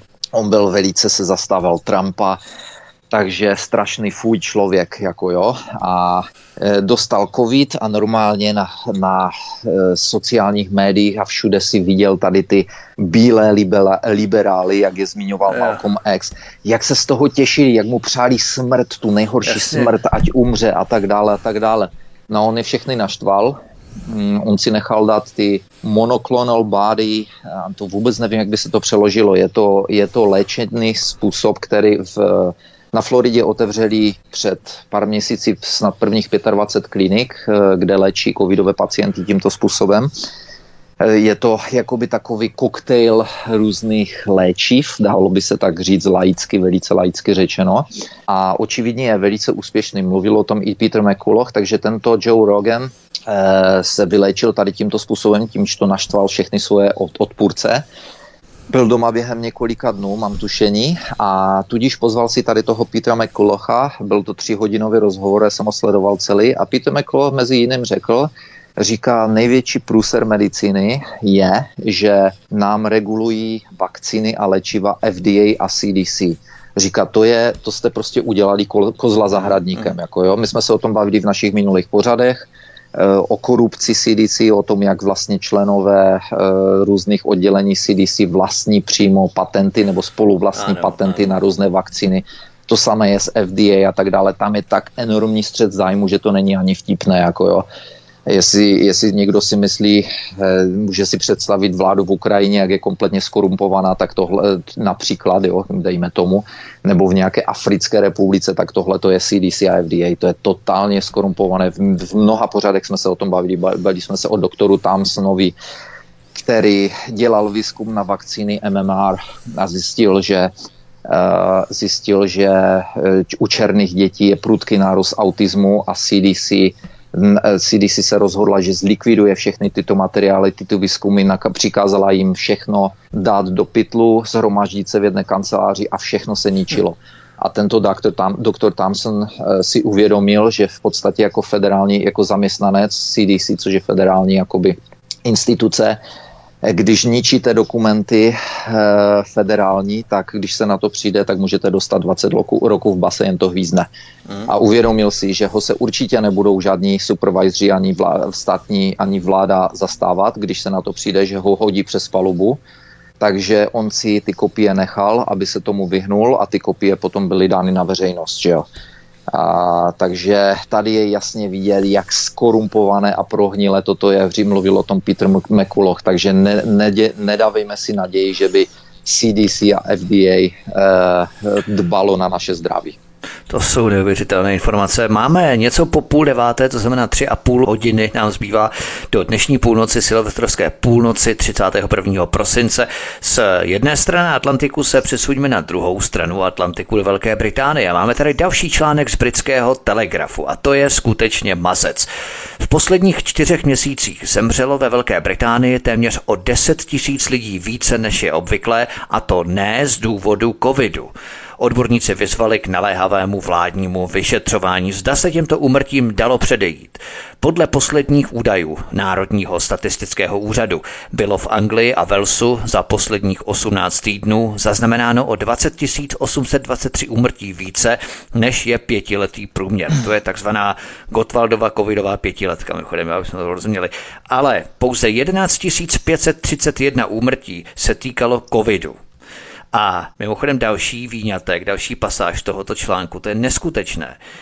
Údaje britské agentury pro zdravotní bezpečnost ukazují, že od léta došlo k tisícovkám úmrtí na srdeční selhání, srdeční choroby, nemoci oběhové soustavy a cukrovku, což je více než pětiletý průměr. Odkaz číslo 11 v opise pořadu na Odyssey. Takže v tom článku se uvádí, že došlo k prudkému nárůstu srdečního selhání, srdečních chorob, oběhových onemocnění a mrtvic. To jsou přesně ta onemocnění, která by se dala očekávat, kdyby se milionům lidí právě aplikovala nějaká biologická látka vytvářející sraženiny krve, Sraženiny krve, která vyvolává prudkou imunitní reakci, která napadá vnitřní výstelku cév, jak to o tom pořád mluví, že vnitřní výstelku cév a způsobuje vážné poškození kritické infrastruktury těla. Ty informace jsou naprosto jasně odvoditelné, ale v této souvislosti se podávají žaloby za vraždu nebo pokus o vraždu. Jsou to vesměs zatím jenom běžní, obyčejní lidé. Máš nějaké blížší informace, protože ve světle těchto statistik eh, jde opravdu o život a o hrozbu o život. Eh, takže k tomu, co si teď zmínil, k tomu telegrafu, o tom eh, opět taktéž mluvil onen Peter McCulloch v, před chvílí zmiňovaném rozhovoru s Joe Rogan. Ten říkal, že vidí ve své praxi, jelikož je to kardiolog, jeden z vlastně ze světových kapacit nejvíce citovaný, já to opakuju, už jsem to opakoval minule, ale je to nejvíce publikovaný, má nejvíce lékařských publikací, nejvíce citovaný kardiolog na světě ve svém obaru. A ten řekl, že ten tam jmenoval statistiky, říkal, že za rok měli a já nevím kolik, pár set anomálií srdečních, to je jedno, já jsem to vzpomenu později. Eh, takže říkal, že měli těchto problémů, měli těchto problémů pár set a říká, teď mají těchto problémů několik desítek tisíc za posledních několik měsíců. Jo? On říkal, že není, není absolutně vysvětlitelné jinak, vysvětl, nebo není absolutně vysvětlitelný nárůst, tak prudký, enormní nárůst těchto srdečních problémů, speciálně u mladých osob. Říkal, že se to prostě nedá. Nedá se to nějak jinak vysvětlit. Ano, dá se to vysvětlit pouze tím, že měli vakcíny, ale říkal, že neexistuje žádné jiné vysvětlení logické, yes. lékařské, vědecké pro takový enormní nárůst. Mimochodem, když ještě zůstaneme v Anglii, eh, po internetu běhlo video, nemohl jsem ho najít, já jsem ho opět slyšel taky na tom v jednom z těch pořadů Gary Null, ale taky jsem to už potom nějak nehledal. Eh, je to video britského eh, majitele pohřební služby nebo pohřebáka, který řekl, že by chtěl lidi, lidi varovat e, pravděpodobně, aby si udělali svůj průzkum, než se pustí do různých vakcín a tak dále, nebo možná, on to neřekl přímo, myslím, že neřekl přímo o vakcínách, ale on říkal, helete, za celou dobu od těch 20, od ten 2020 jsem neviděl nic moc jako žádný nárůst nějakých specifických úmrtí nebo podobně. Říká, teď v tomto roce 2021, říká se mi, začínají hromadit tady mladí lidé, a spoustu z nich eh, skola, jim skolabovalo srdce. No vidíš to, uh, takže když byl covid bez vakcín, tak žádní mrtví nebyli, když je covid s vakcínami. pravděpodobně, no, prav, tak, pravděpodobně tak to je a v minulém pořadu jsme zmiňovali tu moji kamarádku, která uvolávala pohřební služby. Uh, já jsem si nebyl jistý, jestli je uvolávala v roce 21 nebo 2020, ale bylo to za rok 2020 v podstatě, než začaly vakcíny, takže tam mi říkali v těch pohřebních službách, že žádný zvýšený, na, byly to kanadské pohřební služby, jo, takže tam mi říkali, že žádný zvýšený nárůst za rok 2020 neviděli. To úplně to, to znamená, v Anglii. Jo, e, zhoduje se to, zhoduje se to z Anglii. Takže i onen Peter McCulloch potvrdil, že je spoustu o enormní nárůst případů uh, onemocnění srdce. Ptali se ho tam, ptal se ho tam ten Joe Rogan na ty videa, kdy uh, vidíte ty fotbalisty v Evropě speciálně, že padají na zem že kolabují a tak dále. On řekl k tomu tohle. On řekl, a mimo jiné jsem slyšel, že některé ty videa byly, že tam byly některé záběry lidí, kteří neměli s covidem vůbec nic společného, jo? že to bylo přidáno a do, těch, do těch všech záběrů. Ale on řekl, já nevím, a nemůžu k tomu nic říct. On říká, jediná věc, co k tomu můžu říct, je, že fotbal je enormně, nej, má největší zátěž, kardiologickou zátěž. Říká, baseball nebo ten americký fotbal nebo podobně nemají tak velkou kardio, kardiologickou zátěž na hráče, jako je normální fotbal. Říká, je možné, Eh, podle toho, co vidím, co způsobuje, eh, co se děje u mladých lidí za srdeční problémy, říkají, je možné, že tady toto může být toho projev, ale říkal, já k tomu nemám žádné informace, nemůžu říct, ano, toto se děje, děje se to sportovcům, říká, ale když přijdou k nám lidé s těmito problémy, tak říká, co, co my jim jasně říkáme, nesmíte vůbec dělat žádnou fyzickou námahu. On říká, kromě denní aktivity, zapomeňte na sport, zapomeňte na běhání, zapomeňte na ježdění na kole a to minimálně na půl roku. No proto okay? se ti lidé tak zadýchají a jsou tak unavení, protože já znám tak. spoustu lidí v mém okolí, kteří se prostě zadýchají a jsou hrozně unavení. Mají problém prostě vykonávat eh, úplně ty běžné úkony v rámci práce, nasazení to těžké fyzické, které prostě vykonávali dříve a které bylo naprosto v pořádku a teď najednou prostě nemůžou jít tak na půl plynu. Přesně tak. tak. A teď se vrátíme, eh, teď teda budeme pokračovat k o něm soudům. To, co jsi zmiňoval, tak to jsem slyšel v rozhovoru z Indie eh, s advokáty z Indie. O těch advokátech jsme se bavili již v minulých pořadech, protože je to vlastně advokátní indická advokátní komora, komora. která soudí šéfku výzkumu nebo šéfku uh, chief scientist, no šéfka vědy, šéfka výzkumu Světové zdravotnické organizace, nějaká Somia Švami, nevím, jak se to čte, Švami, Švaminatanova. Takže ti sami advokáti, teď jsem slyšel s nima, uh, s nima tak, takzvaný update, neboli co je nového, co se děje nového v Indii, takže oni soudí, to už jsme taky zmiňovali, různé politiky, o kterých zjistili, že mají něco společného ze Světovou zdravotnickou organizací, že zamlčují určité věci, že tady jsme zase opět u, u onoho svobody a ODS, a, protože také jsme zmiňovali v Indii je zákon, kdy já jsem nevěděl, že jsem řekl, myslím dvě, dvě nebo tři úmrtí, když způsobíte, ale myslím, že to je pět úmrtí, když způsobíte úmyslně, tak dostáváte automaticky trest smrti. A, takže v některých státech v Indii, v Indii je 28, Indie je rozdělena na 28 států. A v některých státech v Indii eh, začali advokáti nebo začali lidé používat advokáty k eh, žalobám proti doktorům a proti vládě za ublížení na zdraví a za úmrtí. A přišli na to v podstatě, o čem mluvil profesor Francis Boyle v našem zmíněném rozhovoru, kdy řekl, že v Americe lidé musí začít žalovat svoje doktory. No, když on řekl, když budete postiženi covidem, nebo vám umře někdo na covid, anebo po injekci covidu říká, žalujte doktory. Pokud, pokud je někdo postižen covidem a, doktor ho odmítl léčit, to znamená klasika, kdy vám doktor řekne, Ježíš, nechoďte k nám do ordinace, zůstaňte doma, berte paralen a když vám bude špatně, tak si zavolejte sanitku. V tom okamžiku on říkal okamžitě podávat žalobu na doktora za pokus o ublížení na zdraví a v Indii, v Indii to prostě dělají za pokus o e, vraždu. A tyto žaloby se začínají jakoby úspěšně rozjíždět podle té advokátky, kterou jsem slyšel. Dokonce v jednom státě v Indii je organizace, kterou ten stát, ta státní vláda začala posílat domů e, neočkovaným lidem a tím měli přímo, přinutit ty neočkované lidi k očkování. Ano. Prostě vám zazvonili na zvonek a na, nadspali se dovnitř a hu, hu, e, hučeli do vás tak dlouho, než jste souhlasili s tím, že se budete naočkovat. E, začalo to případem jedné maminky, které, které umřelo děcko, já nevím, kolik měl 12 roků, syn asi, po vakcíně, pár hodin po vakcíně, dostal vakcínu, přišel domů, po pár hodinách bylo po nich, museli vyrazit dveře, nemohli se dostat domů, ona přišla z práce, nemohla se dostat domů. E, dělali pitvu, zjistili, zjistilo se, že to bylo přímo e, opravdu důsledek vakcíny. Hmm. Takže proč se šel syn vakcinovat? Zjistili, že ve škole tam měli nějakou organizaci, která jim, pro, která jim říkala, že vakcíny jsou bezpečné, že, která měla přinutit děti se ovakcinovat a že tvrdili dětem, že vakcíny jsou bezpečné na 110%. To už je, to už je něco, hele. Už ne 100%, ale už na 110% je to, je to bezpečné. Takže její syn následkem toho se nechal ovakcinovat, tudíž zemřel, tudíž uh, advokáti řekli, hele, podáváme žalobu za vraždu.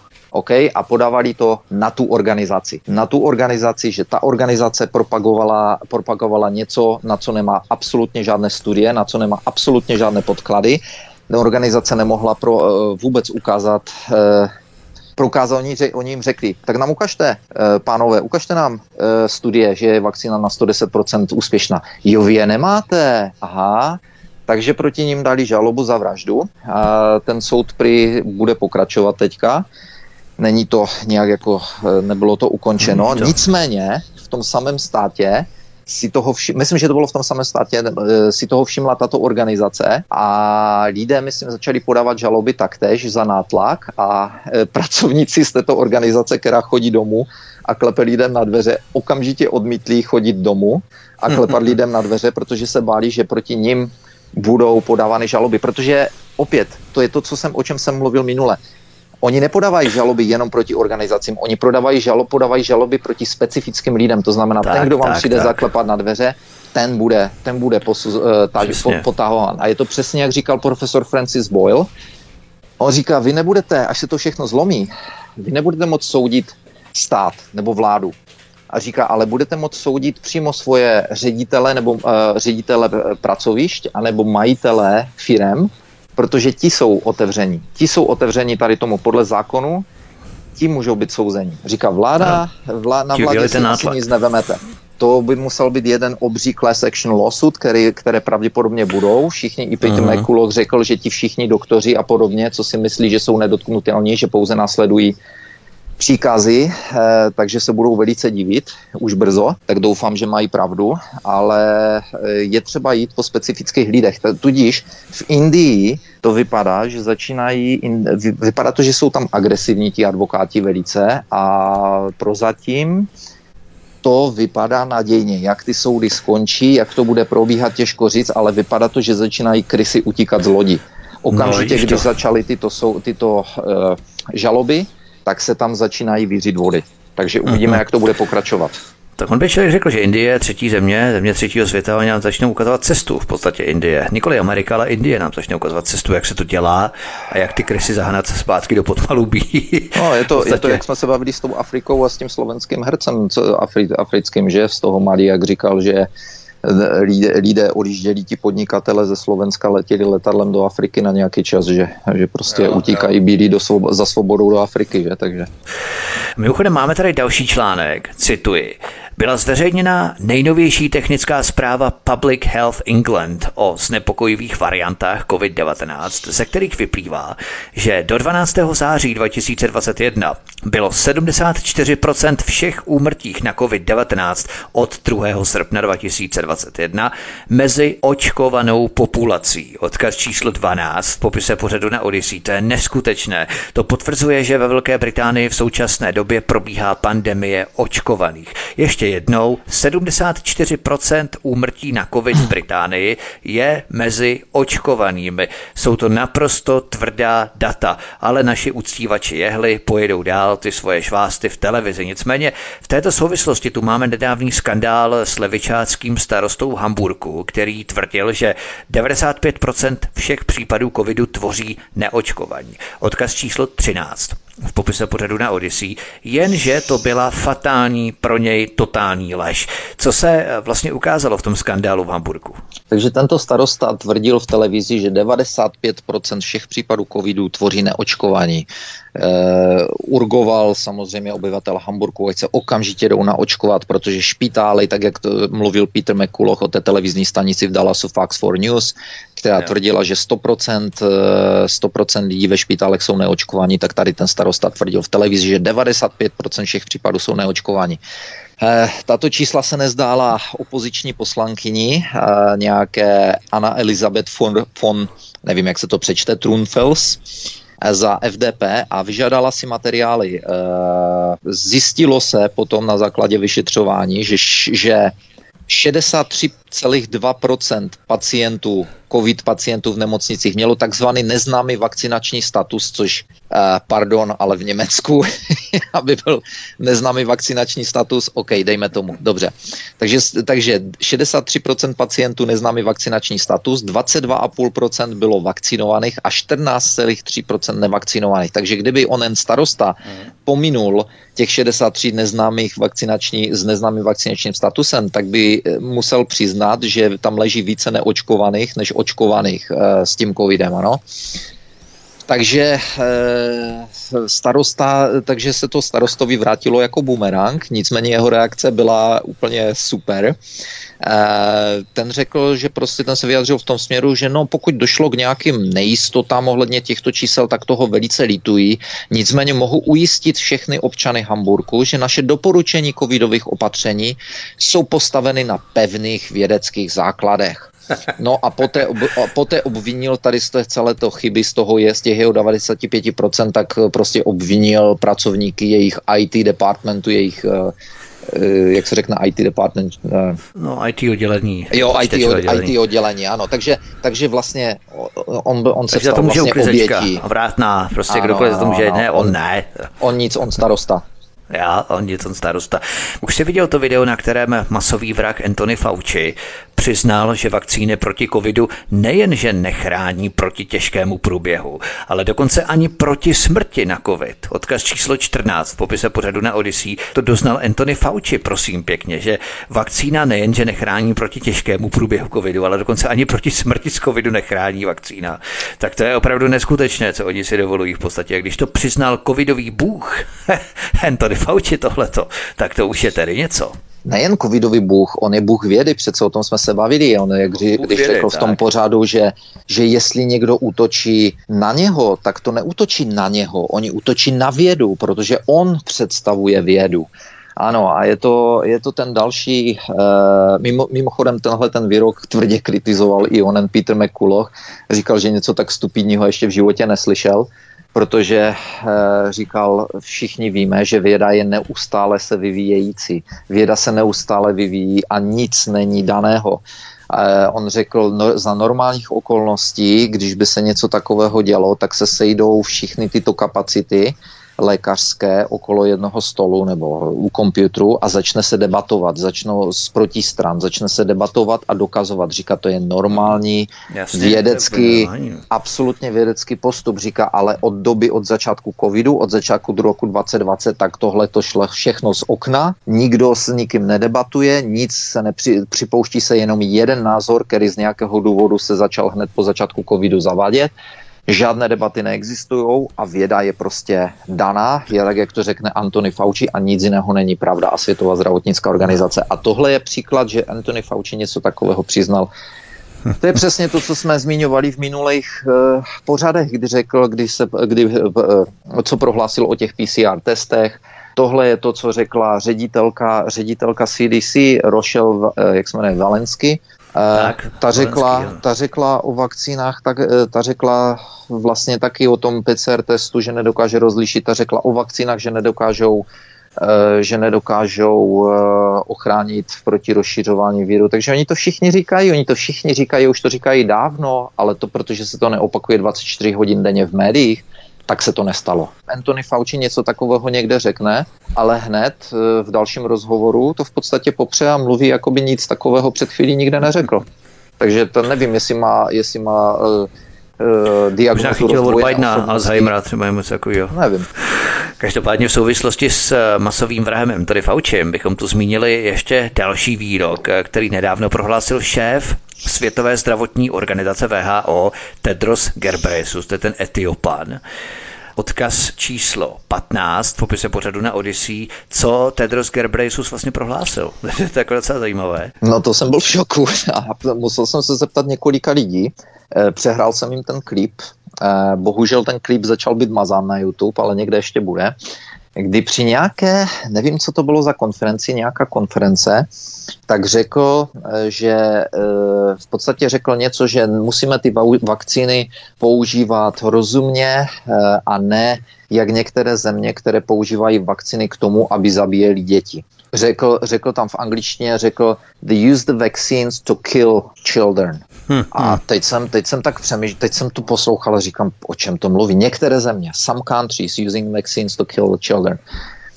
A teď v angličtině to kill children znamená k zabíjení, jako že něco používáte to kill the children, to znamená k zabití lidí. A teď jsem tak přemýšlel, chtěl říct to heal children, to znamená jakoby léčit yes. děti, Pře, ale, ale opravdu to kill tam bylo, jako to zabití tam bylo jasné. Říkal jsem si, a nebo, a nebo chtěl říct, nechtěl říct to, protože angličtina není jeho první jazyk, že on ta, ta jeho angličtina tak, je... Addis Abeba tam to moc jako nekoulej mm-hmm. angličtinu. Takže nechtěl říct, nechtěl říct místo, že používají k zabíjení dětí, nechtěl říct, že že ty vakcíny způsobují smrt dětí místo toho, jo, e, nevím, nevím, jako, jako nikdo to neví, ale, ale věc je ta, že se tím nikdo jakoby nezabýval. E, viděl jsem to na pár stránkách, ale jak říkám, ty klipy byly mazány samozřejmě na YouTube a nějak neslyším žádný rozruch o tom, takže je to takové Už nějaké to je zvláštní. že to mažou, jo? že vlastně člověk neví, proč to mažou, to má regulární výrok, tak proč to mažou. On tady prohlásil, vidíme, že některé země dávají posilovací dávky dětem, aby je zabili, což není v pořádku. Přesně to prohlásil, takže uh-huh. nevíme, jestli to byla chyba v angličtině nebo nějaký freudovský přeřek a tak dále a tak dále. Mimochodem, když se to bavíme o té variantě Omikron, který byl poprvé nahlášený v Jižní Africe dva dny poté, co jeho Africká republika odmítla další dávky vakcíny Pfizer, tak třeba právě z jeho Africké republiky pochází doktor Shankara Shetty. A tento doktor Shankara Shetty prohlásil, co už řadu měsíců víme, že patogen, který způsobuje všechna úmrtí na tuto nemoc, je spike protein. A spike protein je to, co má vakcína ve vašem těle vytvořit. Spike protein je jeden z nejrafinovanějších jedů, které kdy člověk vyrobil. A cílem tohoto jedu je usmrtit miliardy lidí, aniž by si toho někdo všiml. Jedná se tedy o jed se záměrem.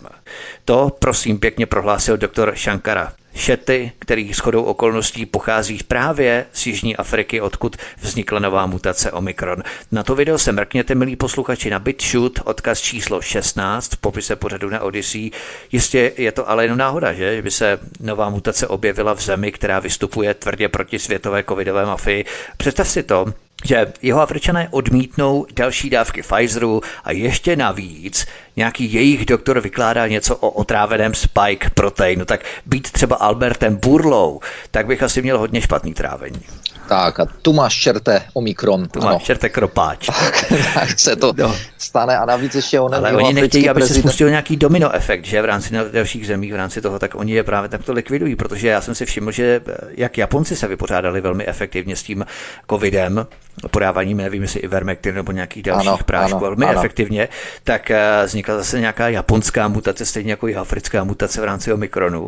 Tak jako no, Japonci, na schvál. Japonci mimochodem dělají problémy od začátku, protože Japonci, když jsme se bavili o tom doktoru Malon, Malon doktor Malon, který je ten spoluvynálezce mRNA vakcíny, eh, mRNA technologie, eh, tak on řekl, když mluvil o tom, že třeba okamžitě zastavit tu vakcinování, když, eh, když řekl, my jsme udělali chybu, strašnou chybu, teď jsme to zjistili, když zjistili, že vlastně ten spike protein se stěhuje celým tělem, místo toho, aby to zůstalo v rameni ta vakcína, takže ta vakcína se stěhuje celým tělem a ten spike protein se usazuje v jednotlivých orgánech.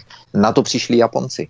Na to přišli Japonci, protože Japonci si prý vyžádali studie uh, od, nevím, která to byla, jestli to byl Pfizer nebo Moderna, nebo od někoho si vyžádali studie a odpovědi se jim dostalo takové vlažné, jako, do, jako nebojte se, to je všechno v pořádku, my to máme vyzkoušené, Japonci řekli, ne, ne, ne, jako to je v pořádku, že to máte vyzkoušené, my si to chceme vyzkoušet. A na základě jejich studií právě došli k tady k těmhle závěrům a doktor Malon si ty studie vyžádal od japonské vlády a ten, ten tým těch lidí, kteří se na to dívali.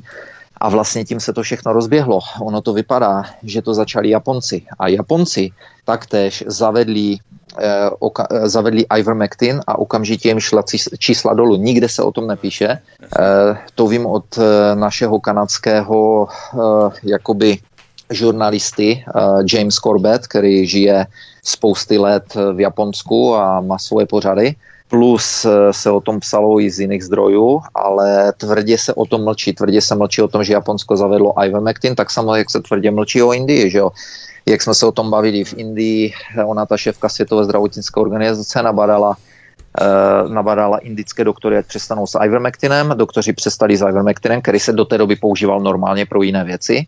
Přestali s ivermectinem, začala jim narůstat, uh, začaly narůstat případy covidu Doktoři se zděsili, přidali, začali znovu s ivermectinem, případy začaly jít dolů, že? takže jasně, absolutně jasné, ale nikde se o tom nemluvilo. Mluvilo se pouze o indické mutaci, když jim začaly jít případy nahoru, ale už se nikdy neřeklo, že případy ušly dolů a proč šly dolů a tak dále. O tak, tom už se ne, nikde tak. nepsalo.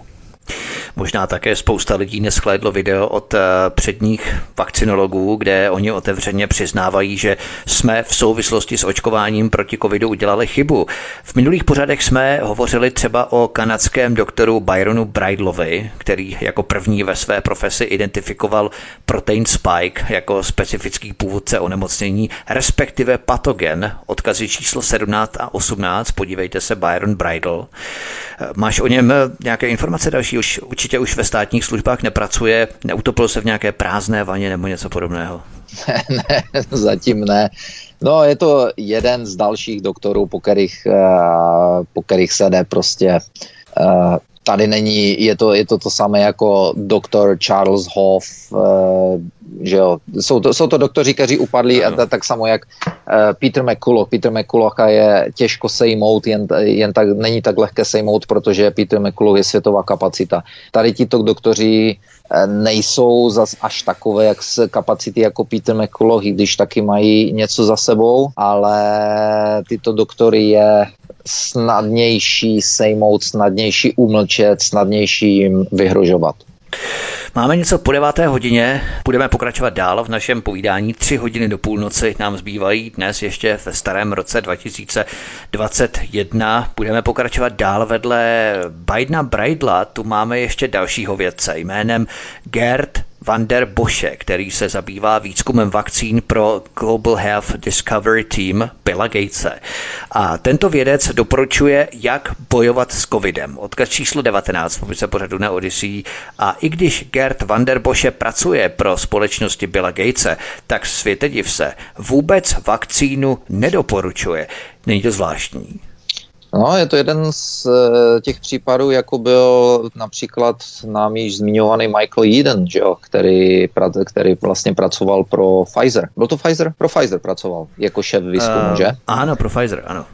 Takže eh, Michael Eden se taky hned od začátku kompletně postavil proti těmto vakcínám a přitom je to člověk, který strávil, který strávil celou svoji profesní kariéru na výzkumu vakcín a měl svoje firmy, dokonce vyvíjel vakcíny, které potom prodal a tak dále a tak dále. Mm-hmm.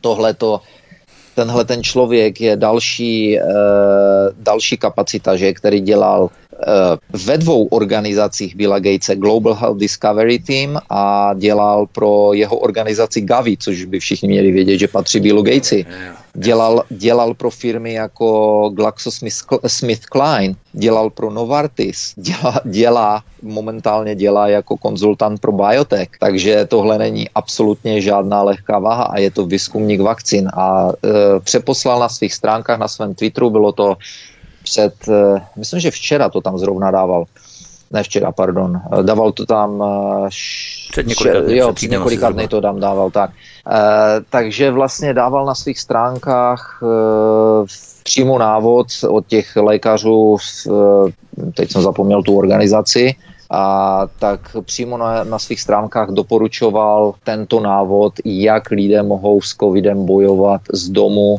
při jakých příznacích, co mají používat. Mluví se tam, že je samozřejmě ivermectin, vitamin D a tak dále a tak dále, spoustu dalších věcí.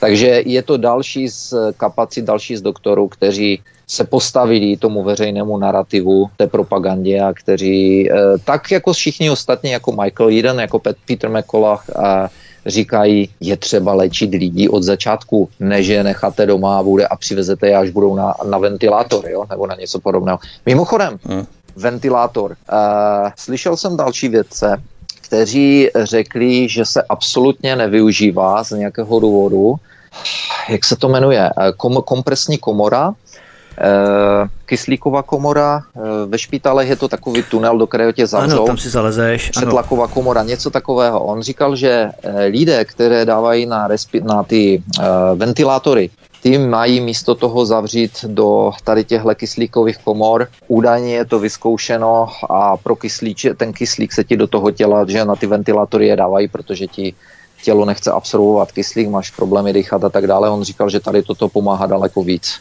že to je jenom taková, taková perlíčka, jako co jsem slyšel, taková zajímavá, ne. protože já o těch přetlakových komorách vím, on je uh, hodně prosazoval uh, při léčbě rakoviny aby se prokysličovalo kompletně tělo. Říkal, že mají, a vím to i díky své kamarádce, která měla rakovinu v Americe, takže už po léta o, to, o tom to vím.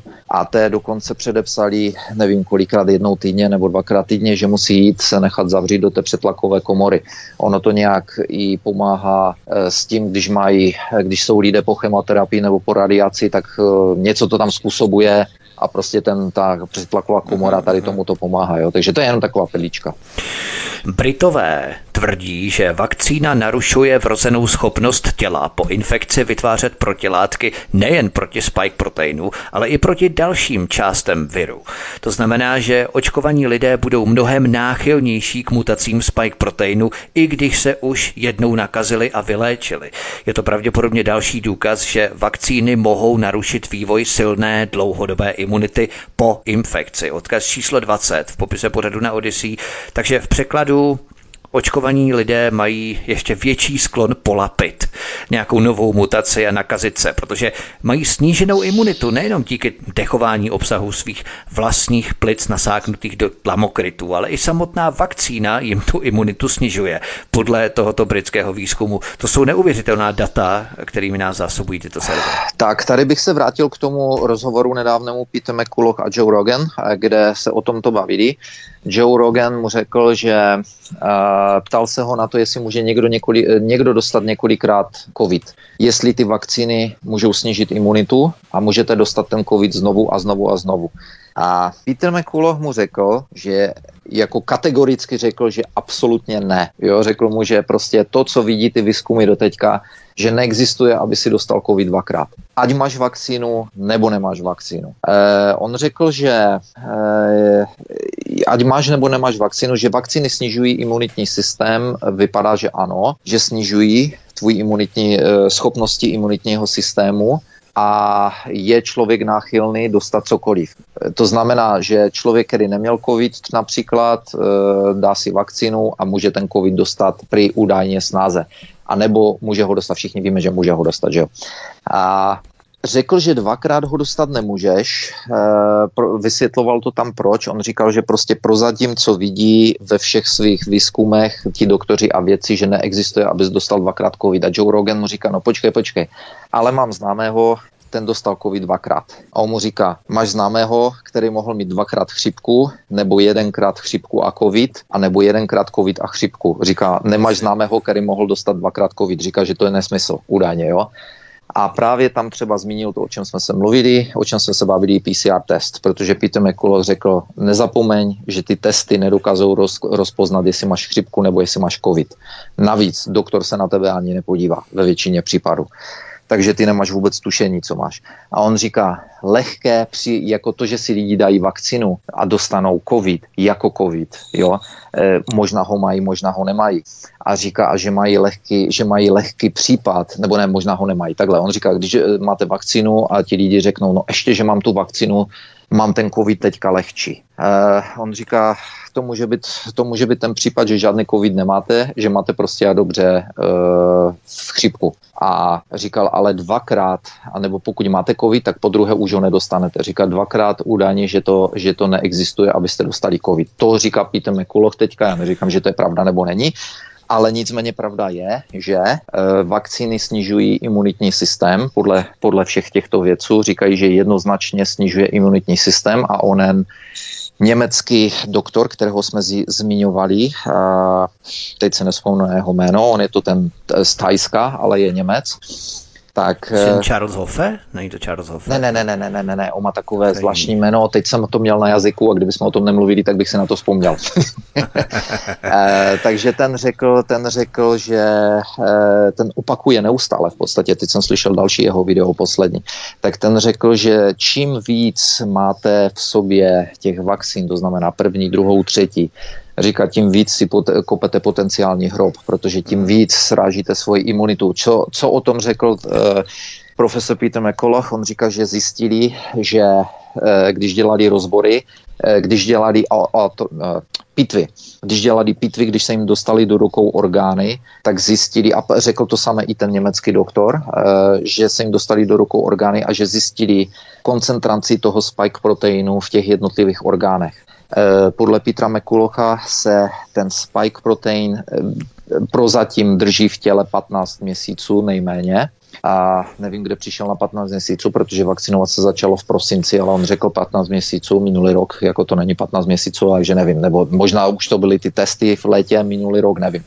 Uh, takže říkal, že podle dosavadních výzkumů se ty spike proteins drží v těle 15 měsíců a on říká, nevím, jestli se dá vyčistit, protože ten Joe Rogan se optal, OK, je něco, když si musím dát vakcínu, abych se zbavil té vakcíny, můžu to nějak jakoby eliminovat, můžu něco jíst nebo pít nebo, nebo používat nějaké vitaminy, prášky nebo něco, co by to země dostalo. On říkal, ten spike protein eh, se nedostane z tebe jen tak lehce, prozatím vidíme, že tam drží dlouhou dobu. Eh, musíme jenom čekat, že jo, jestli to tam vydrží kolik let, nebo jestli to tam je navždy, to nevíme, ale říkal, ale problém je, že s každou další injekcí toho spike proteinu přidáváš. A jelikož je spike protein ne, nebezpečný a a karcinogenní, tak si, při, tak si koleduješ o problémy. On říká, tělo je neuvěřitelný, eh, ten Joe Rogan se optal, no ale proč většina lidí nemá problémy po vakcíně? Proč nemá problémy po vakcíně? On říká z toho samého důvodu, proč většina lidí nedostane, nedostane covid eh, a nemá s tím problémy. On říká, 99% lidí nemá problémy s covidem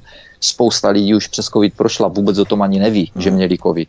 Vůbec nikdy se to neukázalo. On říká z toho samého problému, říká z toho samého důvodu, protože tělo je tak uh, super nástroj, kterému sami nerozumíme. On říká, to se dokáže, to si dokáže vyčistit věci, o kterých nevíme, ale říkal, ale ten hmm. spike protein teď vidíme, že se v orgánech drží, nevíme, jak dlouho tam bude, ale s každou další injekcí si ho tam přidáváte více a více. A očividně to tělo ten spike protein nedokáže prozatím vyhodit a my nevíme o něčem, co by ho dokázalo vyhodit. A říká, já ani nechci zveřejňovat něco. On říká, jsou třeba vě- určité věci, které by mohly ten spike protein eliminovat, říká, ale já to nechci dělat, on, on tam přímo řekl, já to nechci dělat, protože by si lidi potom řekli, a ah, tak to je OK, tak to my si jdem teda pro tu vakcinu, protože ji chcou a hned si dáme potom, já nevím, čaj ze šalvy a ona to bude pryč. Jo, jako, jo, jo. Takže on říká, tohle je velmi, velmi nebezpečné a zavadějící a on přímo řekl, že za tohle, že tohle hraničí už s norimberskými procesy, když bys tohle řekl. Takže on má strach z toho, že by řekl jenom někomu, že si může tu vakcinu vyčistit, protože říká, že tohle tohle je na hranici lékařské etiky a v podstatě zodpovědnosti. Takže říkal, v podstatě prozatím není nic, co by eliminovalo ten spike protein a nevíme, jak dlouho ten spike protein tam zůstane, ale víme, že ten spike protein může způsobovat velké problémy. A čím více si bude dávat, de, budete dávat vakcín, tím v podstatě, jak řekl ten německý zase tajec, ten řekl e, třetí, tři a více vakcín, tak si zatloukáte poslední hřebíky do rakve pravděpodobně. A to je přesně ono, protože lidé budou nemocní stále více, čím více dávek si dávají. A to je přesně ten účel, aby se snižovala imunita, silná imunita našeho těla, tím pádem jsme si museli píchat další vakcínu, která nás zachrání, abychom neonemocněli, protože máme už tak slabou imunitu díky těm předchozím vakcínám. Ale v rámci toho spike proteinu máme máme tady další obrovský výzkum provedený v nedávné době, počátkem tohoto roku 2021, už skoro starého roku, minulého roku, tak provedli týmy německých a nizozemských vědců další výzkum. Tento výzkum odhalil, že vakcína proti covidu vyvolává komplexní přeprogramovávání vrozených imunitních reakcí, které by mělo být zvážené při vývoji a používání vakcíny na bázi mRNA. Odkaz číslo 21 v popise pořadu na Odyssey. To obrovský velký výzkum, takže opět to potvrzuje jak Bidena Bridla, tak i ten britský výzkum ohledně snižování imunity vakcínou a v podstatě i to, co říkal Peter McCullough. Já bych jenom chtěl tak jakoby eh, alibisticky varovat před tím, aby, se, aby, se, eh, aby si třeba eh, posluchači mysleli, že tady říkáme, že tohle to je účel, že snížení imunity těma vakcínama, že je to jednoznačně účel a tak dále. I samotný Peter McCullough, i samotně ti to věci říkají, že si nejsou tady tím jistí, že tohle je účel, že někdo chce jakoby snižovat eh, populaci a tak dále, jo.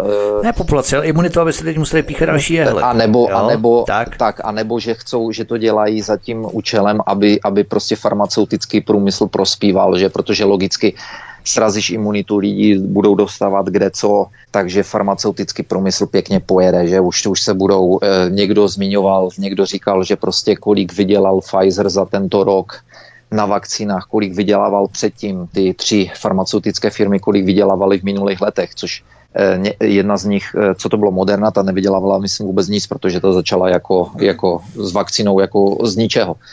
A nevím, jestli to je Moderna, nevím, která z nich to je, ale Pfizer kolik vydělával předtím a někdo řekl, no myslíte si, že, se, že teda teď po skončení covidu, jestli skončí covid příští rok, že, si, že se toho vzdají, že teda řeknou, no tak jsme to překonali, je to dobré, takže půjdeme z těch teď vydělávají, dejme tomu, 33krát tolik za rok, než vydělávali každý jiný rok a že teď půjdou zpátky k tomu. zpátky. Takže jsou spekula... K normálu, ne k normálu, že no, by se no, vrátili. No, no, no, no. takže, to, takže to podporuje, to podporuje to názory, jako že dělají to schválně, aby se mohlo píchat dál.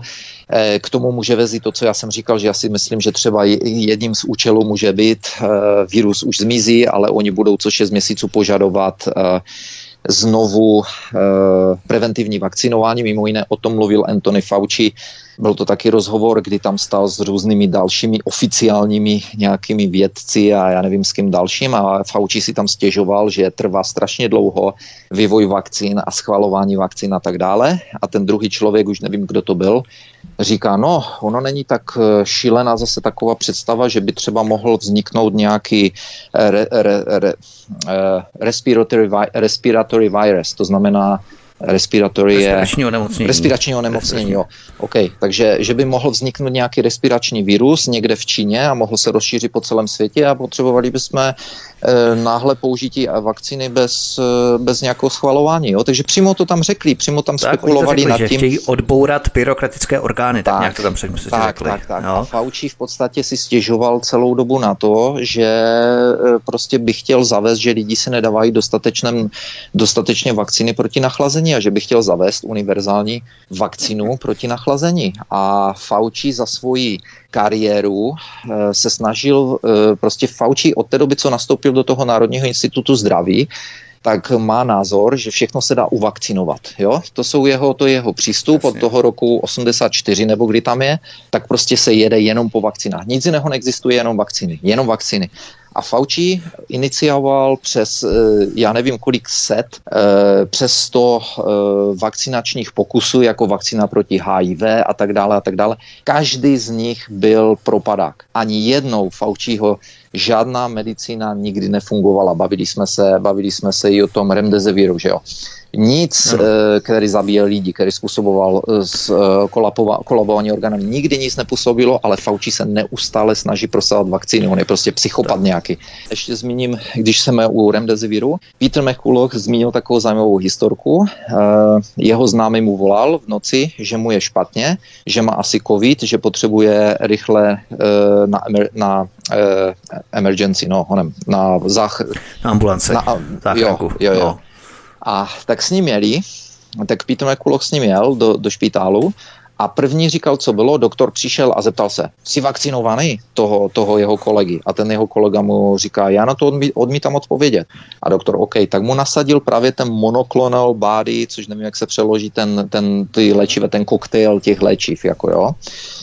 A dal mu to a prostě a dobře, když potom odcházel ten, eh, ten kolega Peter McCulloch, když odcházel z toho špitálu, tak se ptal doktora, říká, poslouchej, co kdybych ti byl řekl, když se mě zeptal, že, že jsem vakcinovaný. On říká, no tak to bychom ti nasadili remdesivir místo tady tohoto. A já jsem si říkal, a Peter McCullough taky říkal, jako vidíte to, jak se, jak se zachází, jak, jak se můžete snadno dostat do problému, eh, když řeknete, jestli jste vakcinovaný nebo nejste, nebo nejste vakcinovaný. Já jsem si toho všiml taky v nějakém článku, že tam psali, no, eh, psali tam o těch falešných potvrzeních o vakcínách, že někdo přišel do špitálu a řekl jim, že je vakcinovaný a oni mu nasadili při léčbu jako vakcinovanému a on umřel a oni potom říkali, no kdyby jsme to věděli, že není vakcinovaný, že nám lhal, tak bychom, tak bychom mu nasadili jinou léčbu. Jenomže všichni víme třeba ten remdesivir, že na něj právě umírali lidi, protože způsoboval kolabování orgánů.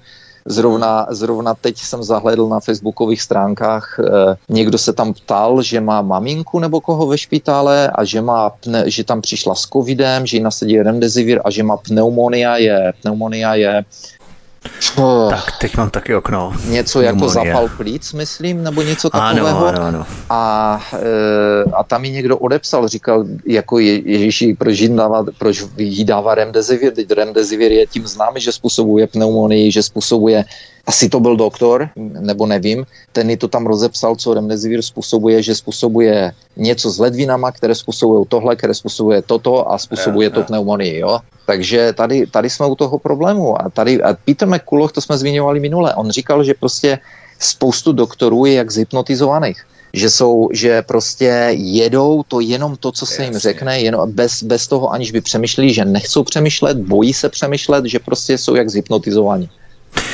To je pravda, protože tu máme další nejnovější výzkum, který ukazuje, že spike protein výrazně brání adaptivní imunitě tím, že zabraňuje opravě poškozených buněk DNA. Ten článek naznačuje, že spike protein skutečně ovlivňuje jádro buňky, kde je uložena naše DNA, náš základní genetický materiál.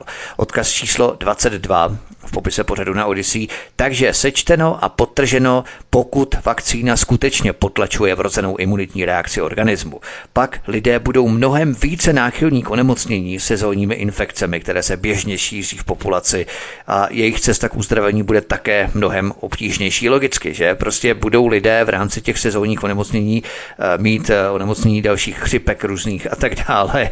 A to samozřejmě bude mít i těžší průběh, že? Když to nebude covid, tak to bude mít těžší průběh, ta chřipka, že? Oni to budou potom milně hodnotit, jak už to je covid. No a potom by se dala třeba, když bychom spekulovali, tak potom by se dala třeba lépe a jednodušeji prosadit, prosadit univerzální preventivní povinná vakcína proti nachlazení, že jo?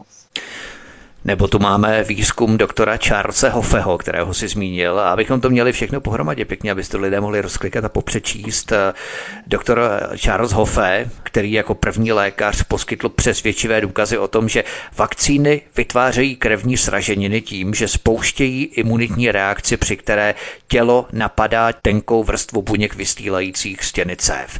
Odkaz číslo 23 popise pořadu na Odyssey a tohle je už sakra zásadní objev, který by měl uctívače jehly zajímat, že? Ale oni jsou kabrňáci, oni nejsou žádní sraby, oni si to nechají bodnout.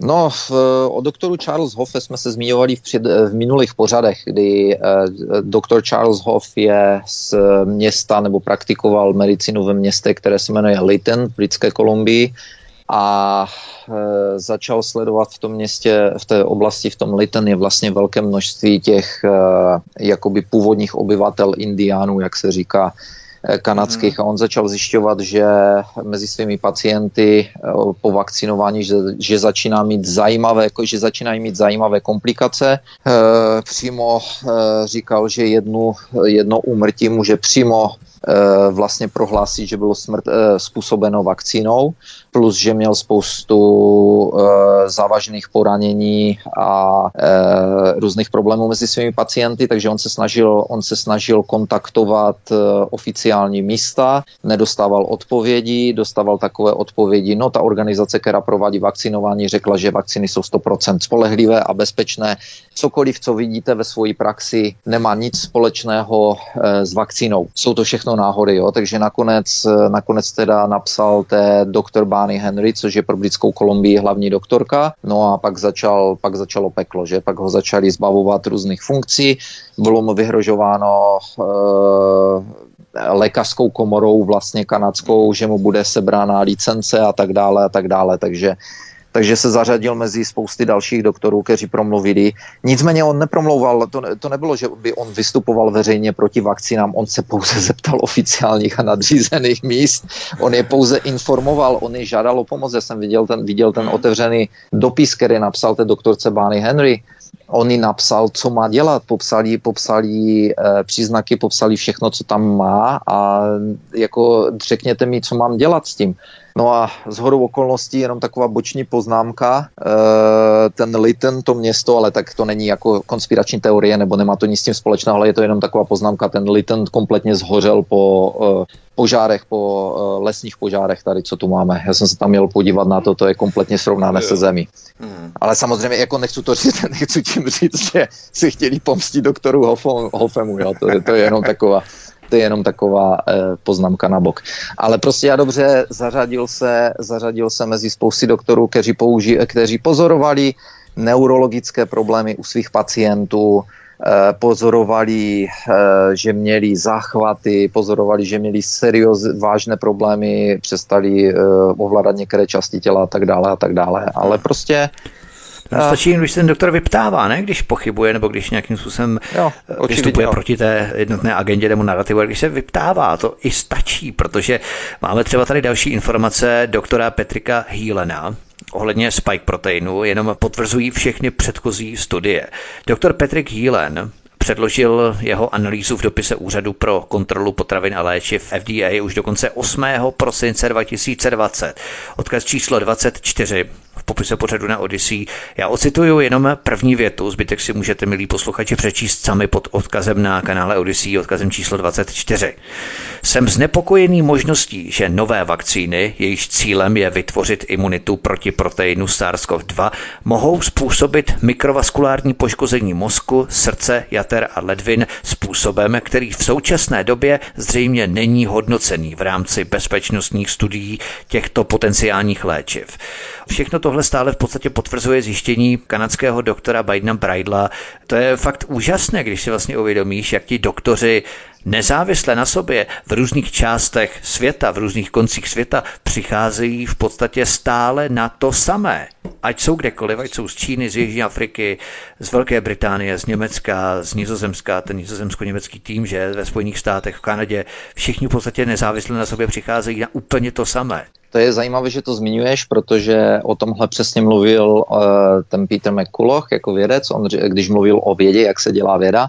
On říkal, že spoustu z těchto věcí, za které oni jsou persekuováni, co řekli eh, proti, vakcína, proti vakcínám a vůbec proti tomu postupu, jak se postupuje nebo ne, jak se neléčí COVID od začátku, jak je to uniformně prostě po celém světě zavedeno, že se vás doktoři ani nedotknou, že jak byste měl lepru, tak eh, on říkal, že je velice potěšitelné, že jak on, tak eh, ostatní lékaři přicházejí na jedno a to samé, aniž by spolu spolupracovali, docházejí ke stejným výsledkům. Říká, tohle, tohle mě vždycky těší, když to vidím, protože tohle je jasný důkaz, že jdeme všichni nezávisle na sobě, že docházíme ke stejným uh, závěrům, takže je vidět, že jsme na správné cestě. A takže eh, ano, přesně jak si zmiňoval, všichni docházejí k jedním a těm samým závěrům a všichni z nich, kteří k těmto závěrům docházejí, jsou tak stejně umlčováni, persekuováni, je jim vyhrožováno, jsou mazáni ze sociálních sítí a tak dále a tak dále. Takže eh, každému už by měla dneska, už by mělo dneska být jasné, eh, kde je pravda. A to, eh, já říkám to, že doktoři vás, eh, že doktoři neléčí, že dneska, že po těchto dvou letech už se všemi těmito informacemi, když vám řekne doktor, že není léčba na COVID, já si myslím, že ten doktor má na, do konce života má ztratit licenci, už, ne, už mu už veškeré papíry, svůj no, doktorát, nemá absolutně mít nic společného s lékaři. Po dvou letech, když vám doktor tady toto řekne, to je absolutně neospravedlnitelné, neospravedlnitelné, když vám řekne, že na to nic není, OK? Uh, jsou doktoři, kteří léčí, já jsem se zmiňoval, jsou doktoři, kteří léčí COVID od minulého roku. Uh, úspěšně, jeden z nich je uh, můj doktor, kterého Eh, mám v Britské Kolumbii, ten mi už říkal minulý rok, že, bez, že měli covid i v rodině, že dohromady pracují s networkem jako lékařů, tam z té Britské Kolumbii a nevím, možná i odinut a říká, nikdo z těch pacientů covidových nám neskončil ve špitálu nebo na ventilátoru v těžkém, v těžkém uh, jako těžký případ. Takže jestliže teď po dvou letech vám nějaký doktor tvrdí, politiky necháme stranou, politici, to jsme si řekli, politické strany jsou problém. Jako, jako my potřebujeme great reset, ten velký reset, ale velký reset politiky, to, co to, to jsem říkal. Neexistuje, aby jsme měli politické strany, já nevím, jestli někdo zná nějakou firmu, která si nějaké, ne firmu, ale OK, dejme to tomu, že máte firmu a jste akcionáři. A teď si najmete management, aby vám tu firmu spravoval. A management vám, ze, vám zebere veškerou kontrolu, e, začne si přidávat neuvěřitelné platy, začne vás odstrkovat od veškerých informací. Když se na něco zeptáte, tak jak se daří mojí firmě, drž hubu a krok, nebo dostaneš ránu.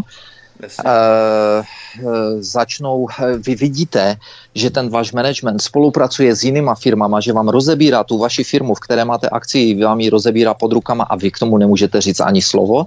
Vy znáte nějakou takovou firmu a nemůžete ten management odvolat na čtyři roky, oni vám řeknou, vy jste si na starý zebrali na čtyři roky, tak teď s tím budete, tak teď budete muset počkat další čtyři roky, až si budete moct vybrat další management a vy si za čtyři roky vyberete další management, vyberete si nějaké jiné manažery, ale pak zjistíte, že klíčkama se vám tam objevili ty samé a pokračují v rozebírání vaší firmy.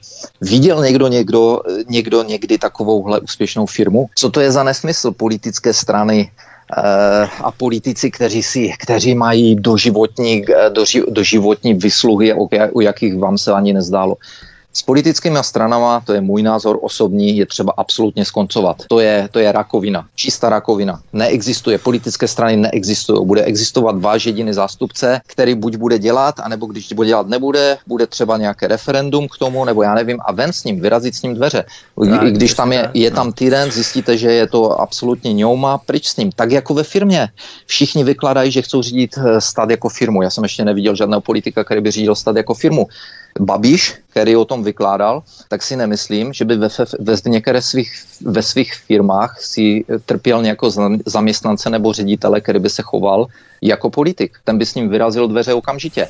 Blíží se nám desátá hodina, chýlíme se ke konci našeho pořadu, ale budeme pokračovat ještě dál, uvidíme, co ještě zvládne. Máme tady jenom pár už tady věcí, ale abychom schrnuli v podstatě to, o čem jsme si v předchozí více než dvě hodiny povídali. Máme tady spoustu nezávislých studií doktorů Petrika Hílena, kanadského doktora Byrona Bridla nebo doktora Charlesa Hoffa, také výzkumy týmů Německa a Nizozemska. Nizozemští a němečtí vědci z Radboud University Medical Center a Erasmus Medical Center. Bavili jsme se o texaském kardiologovi a absolutní kapacitě ve svém oboru doktoru Petru McCallougovi a nesmíme také zapomenout na jihoafrického doktora Shankara Shettyho a také článek britských vědců a tak dále a tak dále. Všichni se naprosto shodují. Ti, kteří nejsou skorumpovaní, zaplacení, koupení, Big Pharma lobby, se shodují a podobných výzkumů tu máme obrovskou záplavu dalších a dalších, o kterých se nehovoří. Třeba se nehovoří o doktorce Rošan Kilianové, to je velmi zajímavé. Rošan Kilianová byla lékařskou na pohotovosti v nemocnici GBHS, dokud na protest nerezignovala a doktorka Rošan Kilianová popisuje podivné příznaky a mimořádně vzácné stavy, které se nyní objevují na pohotovostech všude tam, kde bylo masové očkování milionů lidí injekcí proti covidu. Odkaz číslo 25 v popise pořadu na Odyssey. Whistleblowerka vlastně, Rošan Kilianová, podrobně popisuje něco, co nese znaky skutečně machinací laboratorně vyrobené biologické zbraně, která ve skutečnosti obrací cévní a imunitní systém proti samotnému očkovanému člověku nebo proti očkované osobě. Biologické zbraně, co nám to jenom připomíná jistého Petra Mekalouga, že? Přesně tak a e, to, na co ona přišla, to je přesně to, o čem jsme se bavili před chvílí, e, o vědcích, kteří nezávisle na sobě přicházejí na ty samé věci. Prostě to, co ona popisovala, tak to už bylo popsáno i jinými vědci, jinými doktory e, předtím, před nějakou dobou, před třeba pár týdny nebo měsíci, že? Takže všichni sledují to samé. Všichni sledují to samé, nicméně Veřejná místa vám tvrdí, že to jsou všechno náhody, že to nemá s tím vůbec s vakcínama nic společného a musí to být prostě kvůli něčemu jinému. A když už se začne připouštět, že vakcíno, že vakcinovaní možná roznášejí e, virus, že jak e, bylo zmíněno v onom ODS, že politici už o tom věděli, takže to byla, věděli o tom rok, takže o tom věděli všichni rok. Nemyslím si, že to je jenom známost e, politiků z ODS v České republice, ale určitě, určitě věděli politici nejenom v celé české vládě, ale v ostatních vládách, takže hmm. Tady máme jasnou odpověď, že asi se děje něco nesprávného. To jsou všechny studie, které jsme vám chtěli představit, milí posluchači. Všechny si je rozklikněte, poslechněte, pročtěte, jsou volně k dispozici na internetu. Všechno máme tvrdě nastrojované. Akorát, že tohle všechno, co bychom měli primárně vidět, na covidových obrazovkách nikdy nespatříme. Mimochodem trocha toho humoru, když je ten Silvestr, rozhodně neuškodí, když se chýlíme ke konci našeho pořadu. Máme tady ten Omikron, o tom jsme se bavili. Omikron byl ohlášený v Jihoafrické republice 26. listopadu.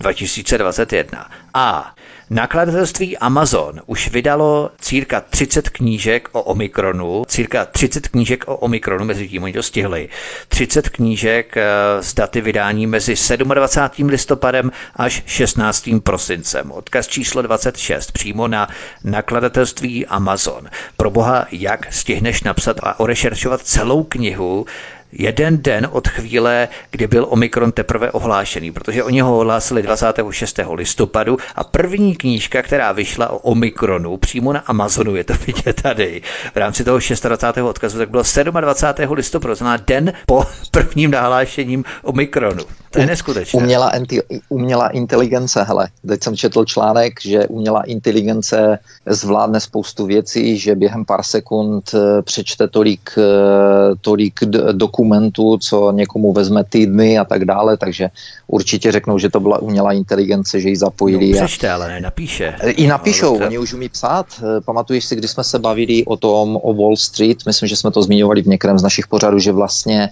spoustu uh, zpráv finančních na Wall Street, tak už píšou přímo komputery, že vlastně uh, to byl takový vtip, že komputery obchodují s komputerama na základě informací od komputeru.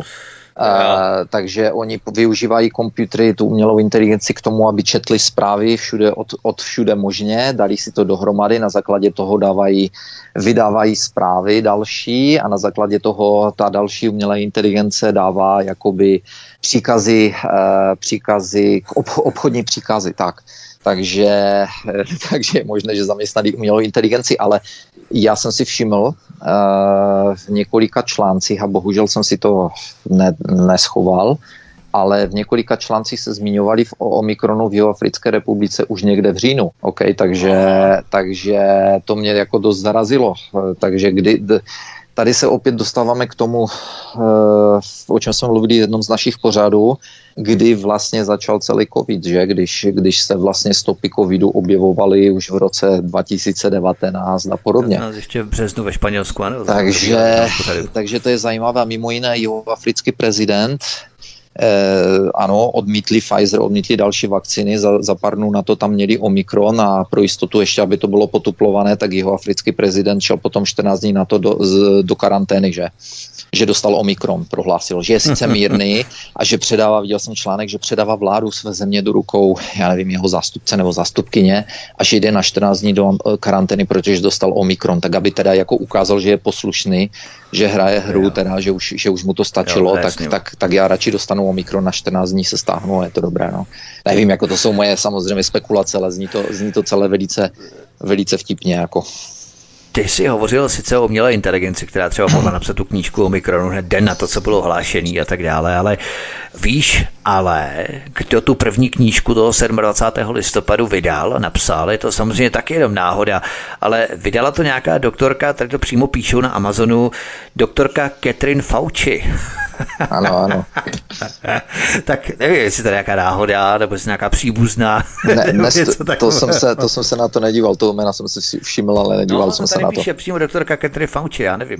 Jsou to bizára jedno za druhým, ale to je, to je opravdu ale oni si vysvětlí všechno, jako oni si vysvětlí všechno a vysvětlí si oficiálně si potom, když už tady vidíme, že když už teda se něco jakoby provalí, když už něco začne být oficiálního, no tak oni si najdou zase vysvětlení pro to, jo, a dají to do televize, a všichni tomu začnou věřit. Něco, něco, co před nedávnem ještě nazývali konspirační teorii, už se dneska prokázalo, že je to tak a televizi ti řekne, ano, ano, je to tak, ano, je to tak, ale to je tak, protože ta, jo, a už se jede dál. To prostě se, Všechno se vysvětlí, všechno se dá vysvětlit. Všechno se dá vysvětlit a jenom na závěr našeho pořadu se podíváme ještě na nejlepší hlášky teček které někdo se sbíral na internetu. Je to vážně luxusní, protože jsem eh, se se spoustou z nich setkal i já, dokonce osobně. Takže první hláška. Už na tom byla celá kancelář, nechci dělat vlny. Další hláška. Když si to nechám píchnout, urychlím návrat k normálu. No tak budíš přáno. Popírači vakcín jsou konspirační kreténi. Očkování zničilo spoustu nemocí, tak proč bych na to nešel? Já radši umřu rychle na následky té vakcíny, než někde ležet týdny v nemocnici a postupně se dusit k smrti. to se mě hrozně líbí. Nechtěla jsem na to jít, ale děti mě pořád nutili na tu injekci jít a mě už otravuje se bránit. ano. pořád bránit. Tak, další hláška se mně hodně líbí, obzvlášť líbí. Všechno je riziko, i jezdit autem. Tak já to přece risknu, nejsem žádný sráp. Tak to se mně hodně líbí, tahle hláška. Mám starou maminku, o kterou se starám, nechci ji nakazit. Při upozornění, že i po vakcinaci člověk může být nakažlivý, nastoupil skelný pohled. Klasika. Na něco hold umřít musíme, no tak aspoň budu mít ten pás a budu zas moc cestovat. To je další hláška. V práci na mě tlačí šéf, nemůžu si teď dovolit přijít o práci. Ticho. Tak, ticho to je nejděsivější reakce. Lidé prostě stichnou, nasadí skelný pohled a oni opravdu vypadají, jako kdyby se restartovali. A po tom restartu, nevím, po great restartu nebo k velkém resetu, a po klasickém restartu, oni vypadají, jak kdyby se restartovali skelný pohled a po chvíli začnou hovořit úplně o něčem docela jiném. A, tak ta, takový hlášek můžeš najít na sociálních sítích spoustu, ale oni jsou vtip, jako ano, je to vtipné, bohužel jak říkám, lidé si, to, má, to je psychologie, lidé, lidé si dokážou vysvětlit všechno. Byl, je nějaký britský, eh, britský, belgický psycholog, který, a teď to nevím, to, na to jsem se nedíval, eh, jmenuje se to MES jako masová, ale ne psychoza, ale on tomu říká jinak mass formation, masové, masová, masové formování nebo něco takového. A ten tam velice dobře popisuje psychologii těchto lidí, jak si vysvětlují věci. Jak jsem eh, v průběhu rozhovoru jsem, jsem zmínil, že jsme byli, eh, že jsem mluvil s člověkem, který, si, který mi začal vysvětlovat, proč vakcíny jakoby ne, nefungují, ale proč se proč se objevují, proč, proč jakoby začal považovat za normální, že, že lidé dostanou covid i s vakcínou, jo? A já jsem na něho hleděl, protože já jsem mu zmínil jednu věc, to jsme, na to jsme vlastně zapomněli. Uh, eh, CDC, tady ta naše pobočka britské, v britské Kolumbii, tak uh, já jsem se díval před pár dny na data, na oficiální data jsem se díval různých organizací, státních organizací, přímo na státní stránky, na vládní stránky, okay, a na stránky CDC. A přímo na stránkách CDC v Britské Kolumbii je napsáno, že přeloženo, volně přeloženo, že uh, v Britské Kolumbii poroste procento případů mezi očkovanýma, uh, jako teď, nebo takto, s přibývajícím počtem očkovaných osob v Britské Kolumbii poroste i procento případů mezi očkovanými. V populacích, v prostředích s velmi vysokou proočkovaností, jako například zdravotničtí pracovníci, studenti středních škol, obyvatele domů dlouhodobé péče, kde proočkovanost může dosahovat až 97% nebo více, bude z definice naprosta většina covidových případů mezi očkovanými. Co vám říká CDC Britské, Britské Kolumbie? No, že, že když máte vakcínu, tak budete mít covid. To vám říká CDC Britské Kolumbie. Říká vám to televize v Britské Kolumbii, říká vám to Barney Henry, hlavní doktorka Barney Henry, a hlavní lékařka Britské Kolumbie. V žádném případě ti vám říkají, běžte si dát booster, běžte si dát třetí vakcínu. Zvedají se nám čísla, je pandemie neočkovaných. O, pandemie neočkovaných, OK, tak jsem se podíval, jelikož eh, se teď nacházím mimo Britskou Kolumbii, tak jsem se třeba podíval na stránky uh, on, uh, vlády Ontaria. Jak je to s tou pandemí neočkovaných? Půjdete na jejich státní stránky, COVID-19, nějak pomlčka Ontario, nebo jak to tam je? Mm. Eh, kliknete si na graf. Zjistil jsem, že teď velice rádi publikují grafy, kde jsou případy na 100 tisíc nebo na milion obyvatel. A zjistil jsem proč. Ono to vypadá totiž daleko lépe pro ty, pro ty očkované. Ale když si kliknete, překliknete ten graf na případy, kolik případů máme za poslední rok mezi očkovanými a neočkovanými, tak si na ten graf kliknete, bohužel na něho jsme nepřidali odkaz teďka, kliknete si na ten graf, máte tam červenou čáru za celý rok od ledna až do 20. Eh, až do konce, eh, je tam jako 24. prosince je tam Eh, máte tam čáru, červená čára vyznačuje lidi uh, neočkované, takže ta červená čára je taková mírně, mírně trošku se zvedající. Pak tam máte zelenou čáru, to jsou lidé očkovaní s covidem. Do, bych tak řekl, do léta, nebo jak to tam bylo, se to bylo mírně zvedající, nebo do podzimu. Od podzimu prostě raketový vystřel, jak, by, jak byste vystřelili Sputnika nahoru. Prostě neuvěřitelný nárost případu. A já se na to dívám, říkám, tohle to jsou oficiální stránky vlády Ontaria, to jsou oficiální data. Když si to můžu najít já, proč si to nenajde nějaký novinář? Jako, z jakého, jako to si může najít kdokoliv.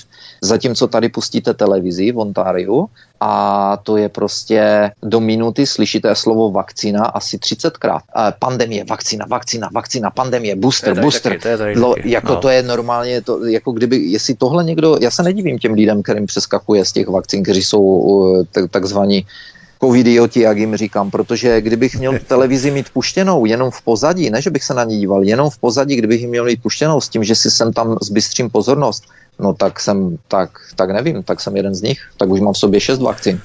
Kdysi před pár lety jsem v jednom z pořadů zmínil, že vlády si nají, já nevím, jestli si na to vzpomeneš, že vlády si najímají spoustu uh, vědců, studentů psychologie a tak dále, z doktoráty z, psycho, z psychologie, z lidského chování a tak dále a tak dále. Já si myslím, že nyní vidíme uh, důvod proč nebo výsledek. Může to být, když se podíváš, jak je veden ten, uh, jak je vedena ta propaganda, jak je, jako už by měli všem všichni vědět, že všichni politici ve stejný den, to jsme nesčetněkrát zmiňovali, mluví v podstatě to samé.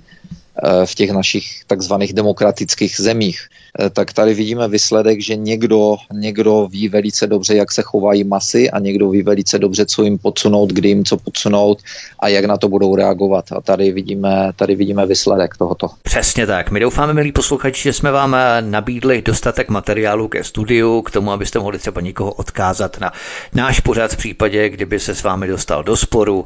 Máme tady 26 odkazů, komplet 26 odkazů, které si můžete rozkliknout, poslechnout, přečíst a tak dále. Prostě těch informací je tolik, že je opravdu není možné přecházet, mávnout nad nimi jen tak rukou. My jsme rádi, že jsme vám mohli představit na konci tohoto starého roku 2021, kdy nám do půlnoci zbývá už téměř dvě hodiny, něco přes dvě hodiny, tak eh, jsme rádi, že jsme to všechno stihli, že jsme to všechno zvládli. Láďo, já ti moc děkuji za dnešní pořád. Já doufám, že nový rok bude lepší, jak jsi říkal, s tou tvojí opatrně optimistickou prognózou, že by ten virus po těch dvou let, podle toho eh, mexického lékaře, jeho slov, eh, že by ten virus měl skončit, protože každý virus, ať ho potlačuješ anebo nepotlačuješ, tak končí v rámci té své křivky sinusoidy, končí po dvou letech, ať chceš nebo nechceš. Z té nuly eh, se nic nedá vykřesat, ale právě, aby jsme se nestali svědky toho, že se bude preventivně vakcinovat, protože co kdyby se virus vrátil, takže to všechno uvidíme. Každopádně doufáme, že ten příští rok bude lepší. Těch informací tady máme tolik, že už není možné opravdu je přecházet. Milí posluchači, rozklikněte si všechno na kanále Odyssey, můžete to publikovat na sociálních médiích. O to vás velmi prosíme, protože je důležité, abychom do diskuzí vkládali i tyto odkazy. Můžete třeba tento celý pořad, anebo jednotlivé odkazy, které tam máme k dispozici, nebo máte k dispozici, můžete to tam vkládat kamkoliv, prostě utlouct čepicema, utlouct je faktama, protože jinak se to opravdu dělat nedá. Tak eh, doufejme, že ten příští rok bude lepší, oslavte to, ať vám není zítra špatně, protože přece jenom toho šampaňského a toho kaviáru se nepřejíte, nepřepijete, protože naše životní úroveň se zvedá, máme se den dne stále lépe a lépe, ceny za energie jsou velmi malé a tak dále. Prostě ten režim nám poskytuje stále perspektivnější a zářnější budoucnost, aby jsme se měli pořád lépe a lépe. Máme pořád větší a větší úspory, žádné hypotéky, nic nás netrápí, máme stabilní práci, spoustu volného času, rodiny a tak dále samozřejmě to je těžká ironie a těžký sarkazmus, ale přece jenom, ať vám není zítra špatně po těch oslavách.